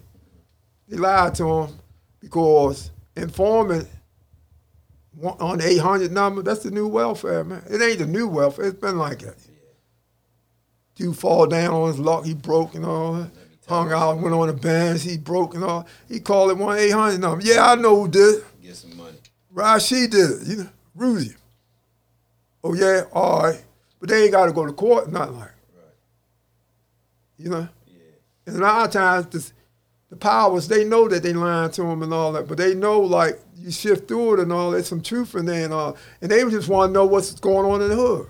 And they paying people to tell them everything. Because they know money rule the world. Yeah, you know, they telling them to tell. But like I said, in my case and all that, it was like this nigga, you know, he got people devoted to him. You know, mm-hmm. we got guns on these people. We tell these people we gonna put your ass in jail if you don't give us that nigga. You know? If you don't get on a stand, if you don't tell us what this nigga doing and all that, and the people stood up to him, nah, I ain't, I ain't gonna do it. You know, Eh, what? It was a. What the, what's the what's the uh, origin of his strength and all that? It was a. He's uh, a soldier and all that. So they started rumors. They started rumors and shit like killing people over girls and stuff like. Cause they That's- know we don't respect that in the hood. they was saying that about you. Yeah, they started rumors and all that. And a lot of people, our people, you know, uh, don't think and all that. And a lot of people got caught up with it. You know, at the end of the day, you done ran, you know, all the way up there. And then you, you get there, you be like, you ask them, it's like, well, who did he kill over girl. They can't say They can't tell you. They realize, damn, you know, I don't even, you know, it's like watching a movie for two hours, and then at the end of the movie, you ask them what the movie's about. Oh man, I don't, I don't know. I wasn't paying attention. Yeah, I got to watch it again. It was a it was a part in that article that said somebody they tried to bribe a guy to tell on you, and the guy was like, "You need to, you to just had to take me." Yeah, it was the guy, uh, Derek Taylor. Okay. He, he was on my jury in 1985 with the murder cases. And, uh, he's a jeweler. He hung the jury, Because he was the only one that, that and they locked him up. Gave him a half a million dollar bail because, he wouldn't make you guilty. right, they had to save face. They embarrassed. Mm-hmm. You know? Street crazy. nigga with a with, with a GED, you know. Yeah. Street nigga with a GED beat this case and shit against him. Open shut case. Oh no, he, he couldn't have beat us straight up. He cheated. You know? He bribed the jury. You know? so he went out and locked the boy up, man. And then, all right, I get out of that later on. They couldn't do nothing all that. They put that in the paper, save face. You know, mm-hmm. they embarrassed and shit like that. I cheated. You know, I cheated. I wasn't the only one cheating though. What about you? You was cheating. But anyway, I didn't do that though. I ain't gonna take credit for that, you know. I didn't do that. I ain't bribed to do, you know. All right. But you know excuses. So okay, five years later when the feds come along, they go get the dude and all that. Tell us what Rudy pays you and all and testify against him we let you go on this murder. He had a murder for killing his girlfriend. Know, just tell us. You, you ain't got to go to jail on it. That's how bad they want. it. That girl life don't mean nothing to her. She's just a, a, a stepping stone. You uh, know. All right. We let you go. You know. And he told them, he was like, like, nah, fuck y'all. I ain't telling them that. They encountered that throughout the West Coast. They encountered it. They started with my family, my friends, right? Hit a hit a brick wall. They, went to New York. My in-laws hit a brick wall, Well, and then they went out in the street. They would started combing the jails and, you know, and off in the world to dudes. And, uh. Nobody came. yeah, no, they they can't. They gonna get somebody sooner or later. You know? Yeah, they get somebody. They get somebody. So they they uh when they came into court, you know, these are all liars and actors and stuff. All liars. I ain't saying I wasn't dealing drugs, but that case you that you put on against me, I was not guilty for that. That's all. You didn't convict me on the truth. You convict me on fabrications. I was not guilty for that. Right. But I'm not going to sit up and tell the world, you know, in the, in, in the black community that I wasn't dealing drugs. They, they knew that. you- They knew that I was. you- But they they put us in a situation we have to do things like. They do it. That's their affirmative action. You know, that's the only way a black man can get affirmative action is, you know, stealing and. Stealing everything he can get, you know, cutting corners and all that. You know? The guy, uh, uh, uh, Freeway Ricky Ross, he said in one of the interviews he had, he said that back in the day, the government would just drop drugs off by the trail, the railroad tracks, and that was their way of putting the drugs in the in the hoods back then. Is that? You go back even farther than that. It goes back. You talking about the eighties? We talking. You go back to the sixties and all. Drugs, heroin, which will put you to sleep, take your energy. You don't want to do anything, but no. They put that in our neighborhood during the time of the Vietnam War. But they put it there. Yeah, they put it there during the time, not just the Vietnam War, but the time of the Black Yeah. Liberation Movement, Black Yeah. Power Movement, Yeah. Civil Rights. Mm-hmm. They put that in there then, you know. For that project to be done to Yeah. get these people to. Get these people to go to sleep, you know, fall off. Because when you high off there, all you want to do is sit around nod.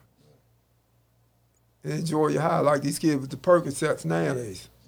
You notice that every decade and every generation, you know, it's, they got a whole new type of drug and a new Yeah, yeah. I lifestyle, always see that. I new always that. lifestyle to go Yeah. with and all. The, the popular Yeah. drug.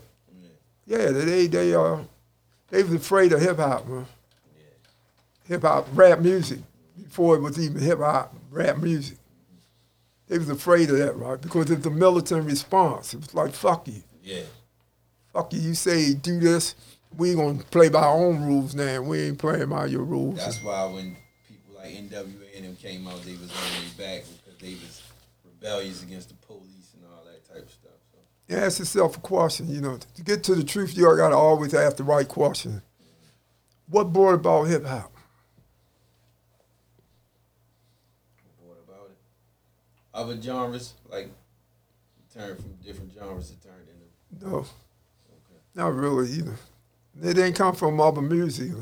okay, inspiration for hip hop came from us not having anything. So we had to create our own enjoyment. True. Same with the skull caps, yeah, the dra- the baggy pants, all these styles. They come from Us. us not having it. yeah, Soul food, mm-hmm. you know, which was they leftovers and stuff back. Yeah. So we created. But to add more context to hip hop is that hip hop came from us not having any role models and stuff in the 60s. We had a lot of role models. We had civil rights leaders, spiritual fathers.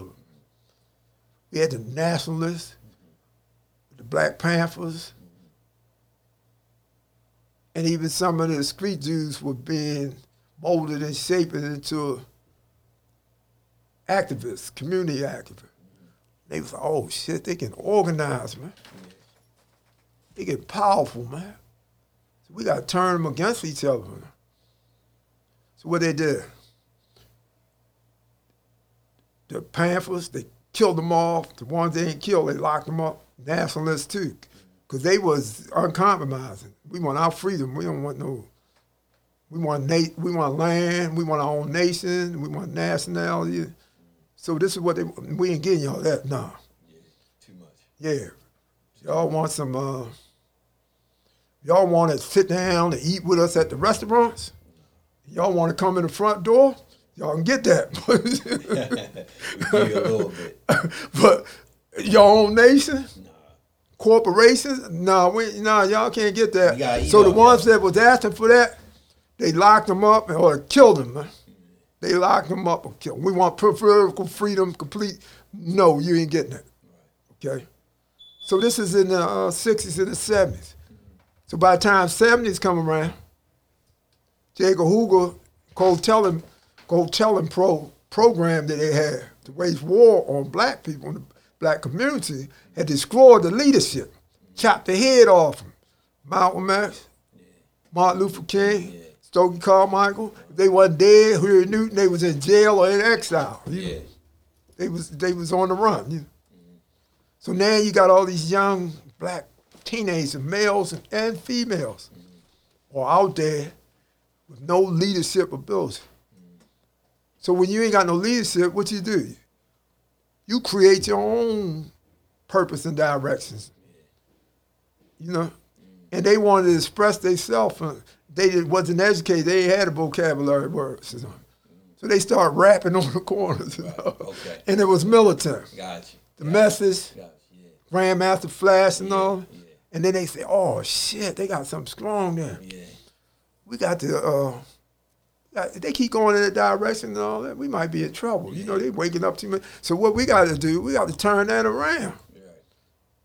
Turn that around. So they start stepping to them and all that. Look, man. Look, we'll give you a deal, right?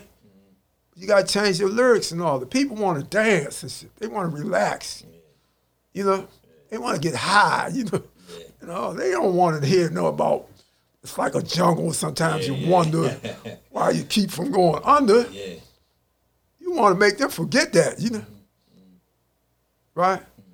So, but they were still rapping and all, and the rapping was a, a, a weapon, a force. They didn't know it, right?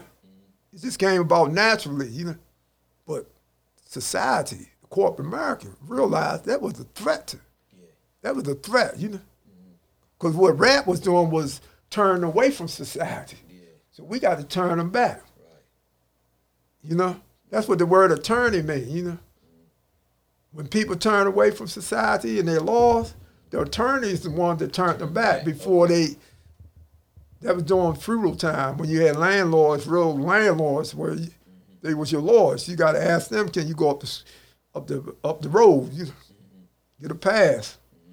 Can you can you uh, move? When you tried that, they had lawyers, uh, not lawyers, but attorneys that turn you back to the system to contracts and leases like they doing now. The word release, the word release, people thinking, oh, they getting out of jail. Or they getting ready to release our album, you know, new album. Oh, you know, but the word release and everybody, oh, that's a good thing and all that. Mm-hmm. But it, is it really?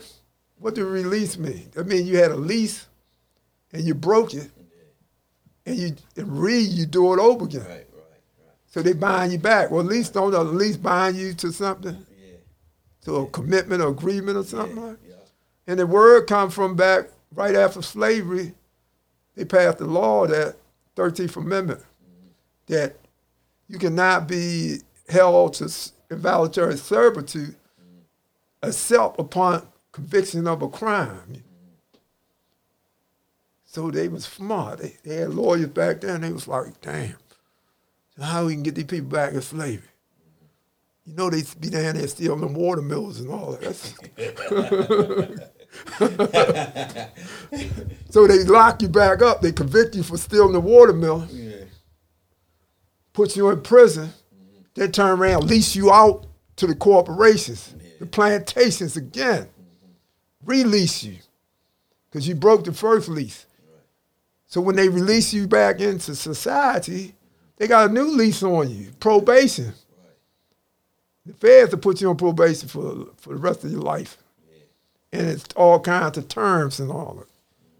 So it's got to understand the words and the language and Yeah, stuff. You got to dig deep, you know. You got to keep digging and all. You gotta understand. It's, it's best to what I'm, what I'm getting from this everything. This conversation is, it's, it's just best to do your homework on everything.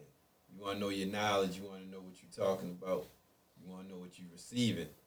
They telling you things. You want to know what are you telling me. I want to find out every single thing. Don't just go with the flow, because you'll be pulled under the rug quick. Yeah, they they uh they made a decision. They got policies and all. Why they had policies and all? Because that's for everybody get behind us. Unity, you know. Yeah. Everybody get behind. This is the policy, right? So they had policies that they made it illegal for us to read or write. To educate us, you know, you can go to jail for that. You know, to keep us in the darkness so we can't see anything. Like Samson, we Samsons today. You know. These Samsons today, they don't have to literally pluck your eyes out. The school system will pluck your eyes out. The media. so That's real. we Samson. One Samson big and strong, athletic, jumping out the uh, gladiator, you know, with the lines and all, jumping out trees on lines, and you know, we that's we doing that now, but we ain't jumping on lines. We we jumping over the hoops and stuff like that in the gym to, you know, to make somebody else's billions while we get a million. Right. They in control of it. So the uh, old old white men in the corporate America, right? They the Delilah of the Bible. Okay. They the Delilahs.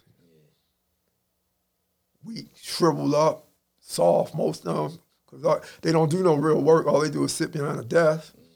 But they controlling us. They controlling us through the, through the mind. You weaken somebody's mind, you can do that through hypnosis. You've seen that before? You can't get up. You can't get up. You can't, they relax you so well that you actually can't do it. You ever been in the jacuzzi for the first time? Yeah.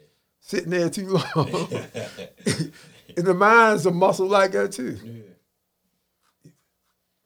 and they relax their mind and all. You don't work. And you ain't you mentally you you soft. exercise.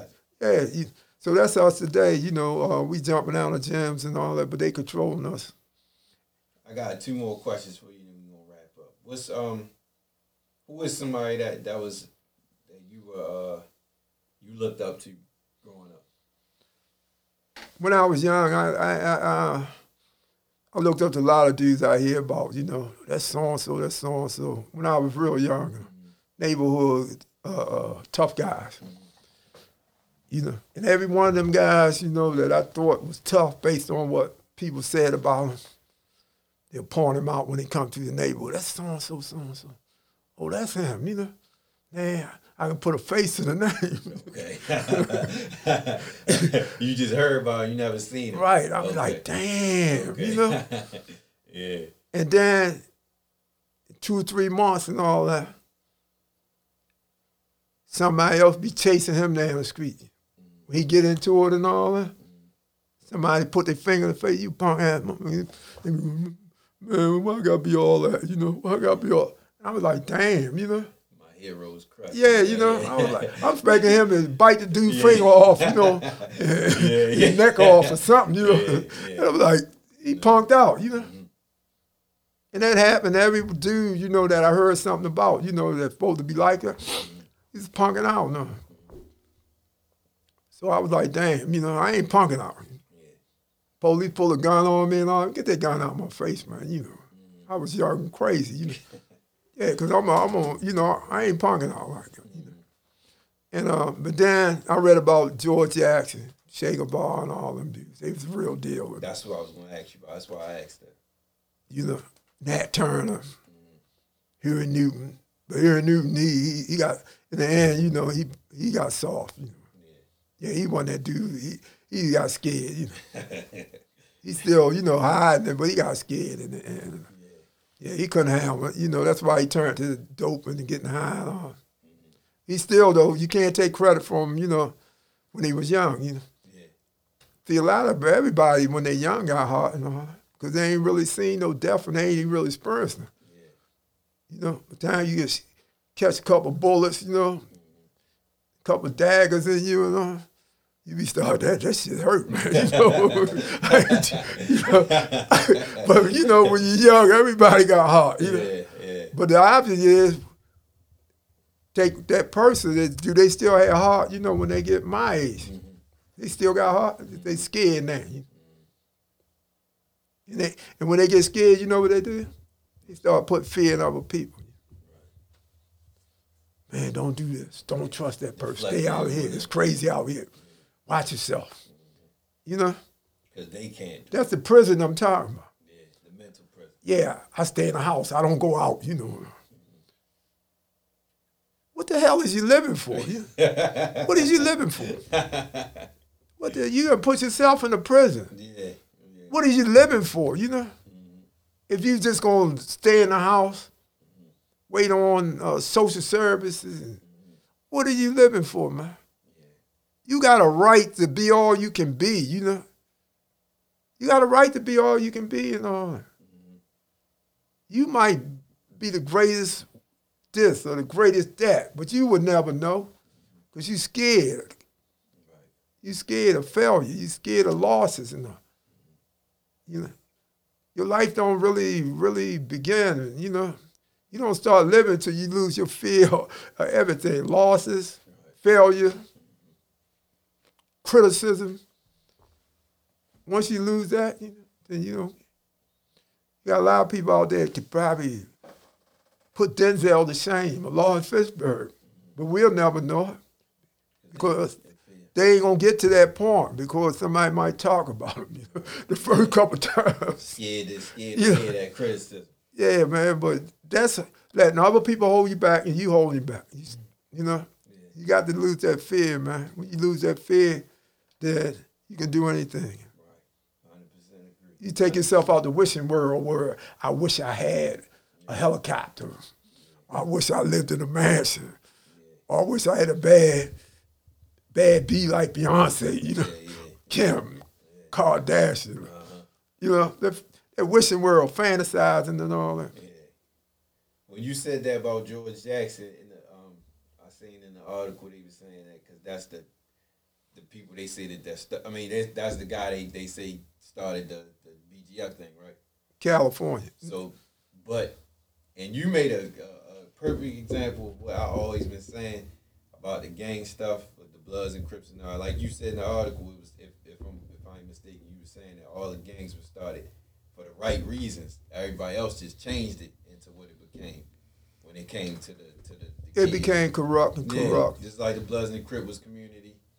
The the um uh all most of the stuff was was for right reasons, but then they changed it into bad narrative. So when they when they bring up um was they because I know that uh, when was that article? That was 2015.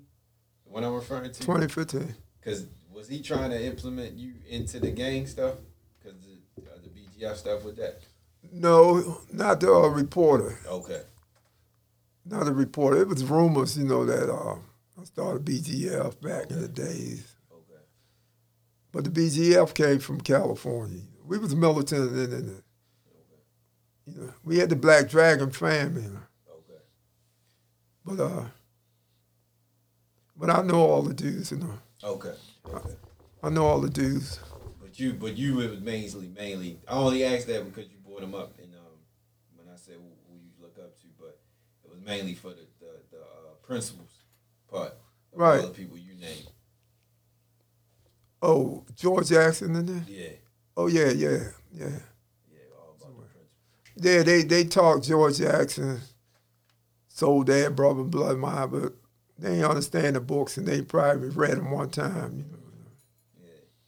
they not serious in other words. You know Right, that they right. should be. You know. Right. Yeah. Yeah.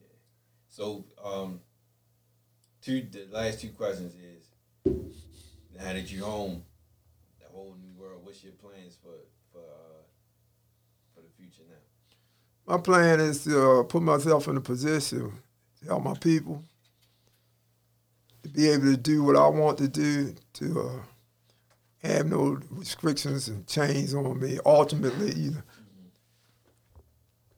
and it'd take money, you know, to do things in society. And the money is in entertainment, which we dominate the, the performance level but not the business level. But we getting there, you know. And the money is there. It's, it's not no barrier for us to get in there. In some fields, some businesses, it's still barriers there that we got to climb and overcome or knock down, you know. But in entertainment, there's no barriers there. You talking about love and hip hop? You talking about you talking about uh, what you call uh, fellas and convicted criminals and stuff like that. You, which you damn near have to be that to have credibility. You talking about street dudes? That's all they want to hear. Yeah, you know. So that's a field, you know, that your criminal record is not a liability. It's actually our assets Yeah. and the movies and, and all. Anything related to entertainment. I remember when the first time, I remember we wasn't, you didn't see no black people on TV. That was the 60s. First black person I seen on TV was Sidney Poitier. Okay. And I seen him, I ran out the room, you know. I was like, oh, it didn't feel right, you know. Yeah. The fuck they doing? They done, Right. they done fucked up. What the country going to? You know? Cicely Tyson and all. Yeah, She, you know. was around that time too. Yeah, Or that was later. That was later, you know, I seen her on there, but she was around, right? But a lot of times we had to have our own venue entertainment, what they call a chitlin' circuit, Yeah, yeah. because they come in town. Right. Like we had, uh, it was a strip, a street, Pennsylvania Avenue in Baltimore. Memphis is Beale Street. Harlem is uh, uh, Lenox Avenue Yeah. with Apollo. Yeah. They got cleaners and business and all. Of Nashville. Since we couldn't go in their store, at the at, them entertainers come in, they This go for our- circus. Yeah, this was our strip. They be hungry, sweaty after they do seven, eight sets of uh, entertainment. They hungry. They was like, you know, and they love that soul food and all. Where where can we get some chitlins from? You know? Right, right. right. So they call it the Chitlin' Circuit. It's a book. It's a book on there called the Chitlin' Circuit. Okay. You know. So if you read it, you become informed, and your eyes are open to a level that most people ain't, especially young people, you know. Yeah, So that's good to read, you know. Absolutely. You understand deeper. Your understanding is deeper, and you're able to understand. If you don't have that knowledge, you don't read, then you don't you you can't even understand what's going why- on there. That's why they always say if you want to hide something from a black person, put it in a book. Yeah, put it in a book. But you know, it's deeper knowledge to that too. You know, because we don't read books. We don't have to read books. Know, you know, don't nobody have to draw. We so swift that they learn how to use it against us.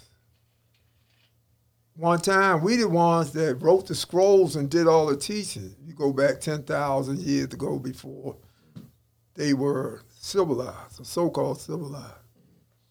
Know. Now, I don't want nobody to misunderstand that this is racism. I'm talking racism. No, no. This no, is history, you yeah, know. Yeah. Because there's a lot of white people out there that's good people. You know, they treat you better than your own people, help you want to see you successful. And I got friends like that, and I know them. So this ain't racism, but this is history. This is all right. We didn't need no books enough. Did you learn how to dance from a book, or went to school to learn? Play basketball, No, not from a book. Or anything? You know, we just natural. Yeah. We just natural. We pick up quick and all. So the average young boy out there, he ain't gonna pick up no book. How long it take to read a book? Three hours. They gonna watch you though. Yeah. Like with Fifty, he didn't learn how to direct and produce movies From a book. from a book. He didn't go to school for that. Throw Got parties and all yeah. that. Puffy and them. Them kids are billionaires and all. Dr. Dre yeah. Making music and all that. They did that. They they created it. This is they learned, and then you have these people learning from them, which they always learn from us. Watch us. Stole from us. Yeah, we are created, you naturally created. You ever heard the uh, ego tripping by Nikki Giovanni? Yeah. You know, she said she blew her nose, you know, and oil popped up from the ground, something like that. You know, Yeah, yeah. we are naturally created, now. Right.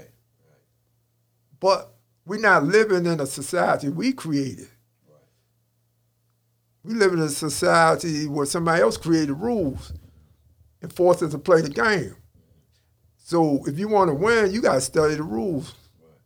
You got to, it's like chess, checkers, and any game has rules in them. Mm-hmm. And life is a game. We're not going to win being ignorant of the rules. They're going to blow the whistle. Whoop, foul. Mm-hmm. What you mean, you know? So you have to uh, study. Study, you know. That's why, you know, they underestimate me a lot of times. They thought I ain't know about no law, you know. Because the first thing they do, they grab your record, you know. How far he went in school, you know. He got a GED? Oh, yeah, we got him. uh, Yeah, but I know more about you than you know about me. Why do I know more about them? Or I'm making my business to know more about it? Because I want to win. I want to win. You want to keep on losing and shit? Keep on watching, wasting your time watching stuff that they don't. Yeah. You, you want to win, study, man. My last and final question, what I ask all the guests that come on the show is, what does Baltimore mean to you? Baltimore is my home. You know, I grew up all. I love Baltimore. Baltimore loved me, man. Even with all the flaws, even with my flaws, they still love and embrace me. you know. Right? And the, the love is more powerful than the. It's like you love your grandmother. You know, she ain't got no teeth left in her mouth. you know. She might be blind in one eye, you know. But when you look at her, you know, she's like the queen. You, you queen. You don't see none of that. You, you know, she might not even can take care of herself no more. You know, you might go up there, you know, and change her diaper. You, like when she, because you know, we start out, you know, as a baby, and we end up back in the baby. Come full circle. Yeah, because the baby had to be taken care. of. And then you gotta take care. And then the older people got to be taken care of if they live that long. But you love your baby the same way your grandmother and all that. And that's I use that analogy for Baltimore. Okay. Everybody was like, "You gonna leave Baltimore when you get what? I'm gonna leave Baltimore for? I don't run from nothing. I don't run from nothing. I deal with. it. I'm gonna leave Baltimore for. Go somewhere else. Yeah. love that. I love that. All right. Well, in closing, I appreciate you for this time, man. I learned a lot with this, and I know everybody listening will, everybody watching will, and um, definitely enjoyed this episode a ton. And uh, I just want to um, let everybody know watching or listening, subscribe to the podcast on YouTube and on the podcast apps. I want to thank my uncle Kim for putting this together for me definitely it. He definitely hit me and told me, my man, be great for your show. And I said, bring him. Let me definitely put this together. So um, in closing, we out. Oh, you want to say anything? Yeah, I want to thank you for giving me the opportunity No put my two cents in, My pleasure. My pleasure. in the pot. You know.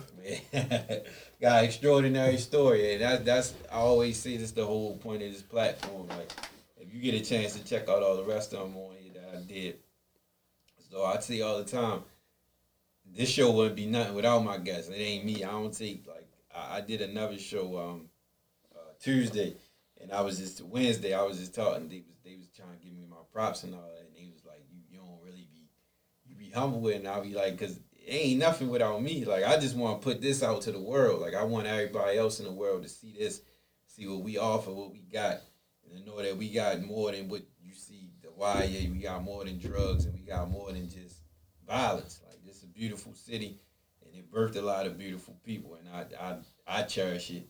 That's why I say I love what you said, everything you said. So um, you know, I definitely. It was my pleasure to have you on here. All right, Oh man. we out. Yeah, we out. We need answers podcast. Be down, and guess what? We need answers. fresh up out the trap. Alright? Uh, uh, uh, bitch, I hustle hard, gotta get that bag. Uh, uh, bitch, I'm with the gang and my whole team drag. Uh, uh, you talking about some money, bitch, you need some more, you need some more. Might make it one got that way, bitch, watch it, boat, bitch, watch it, boat. How about these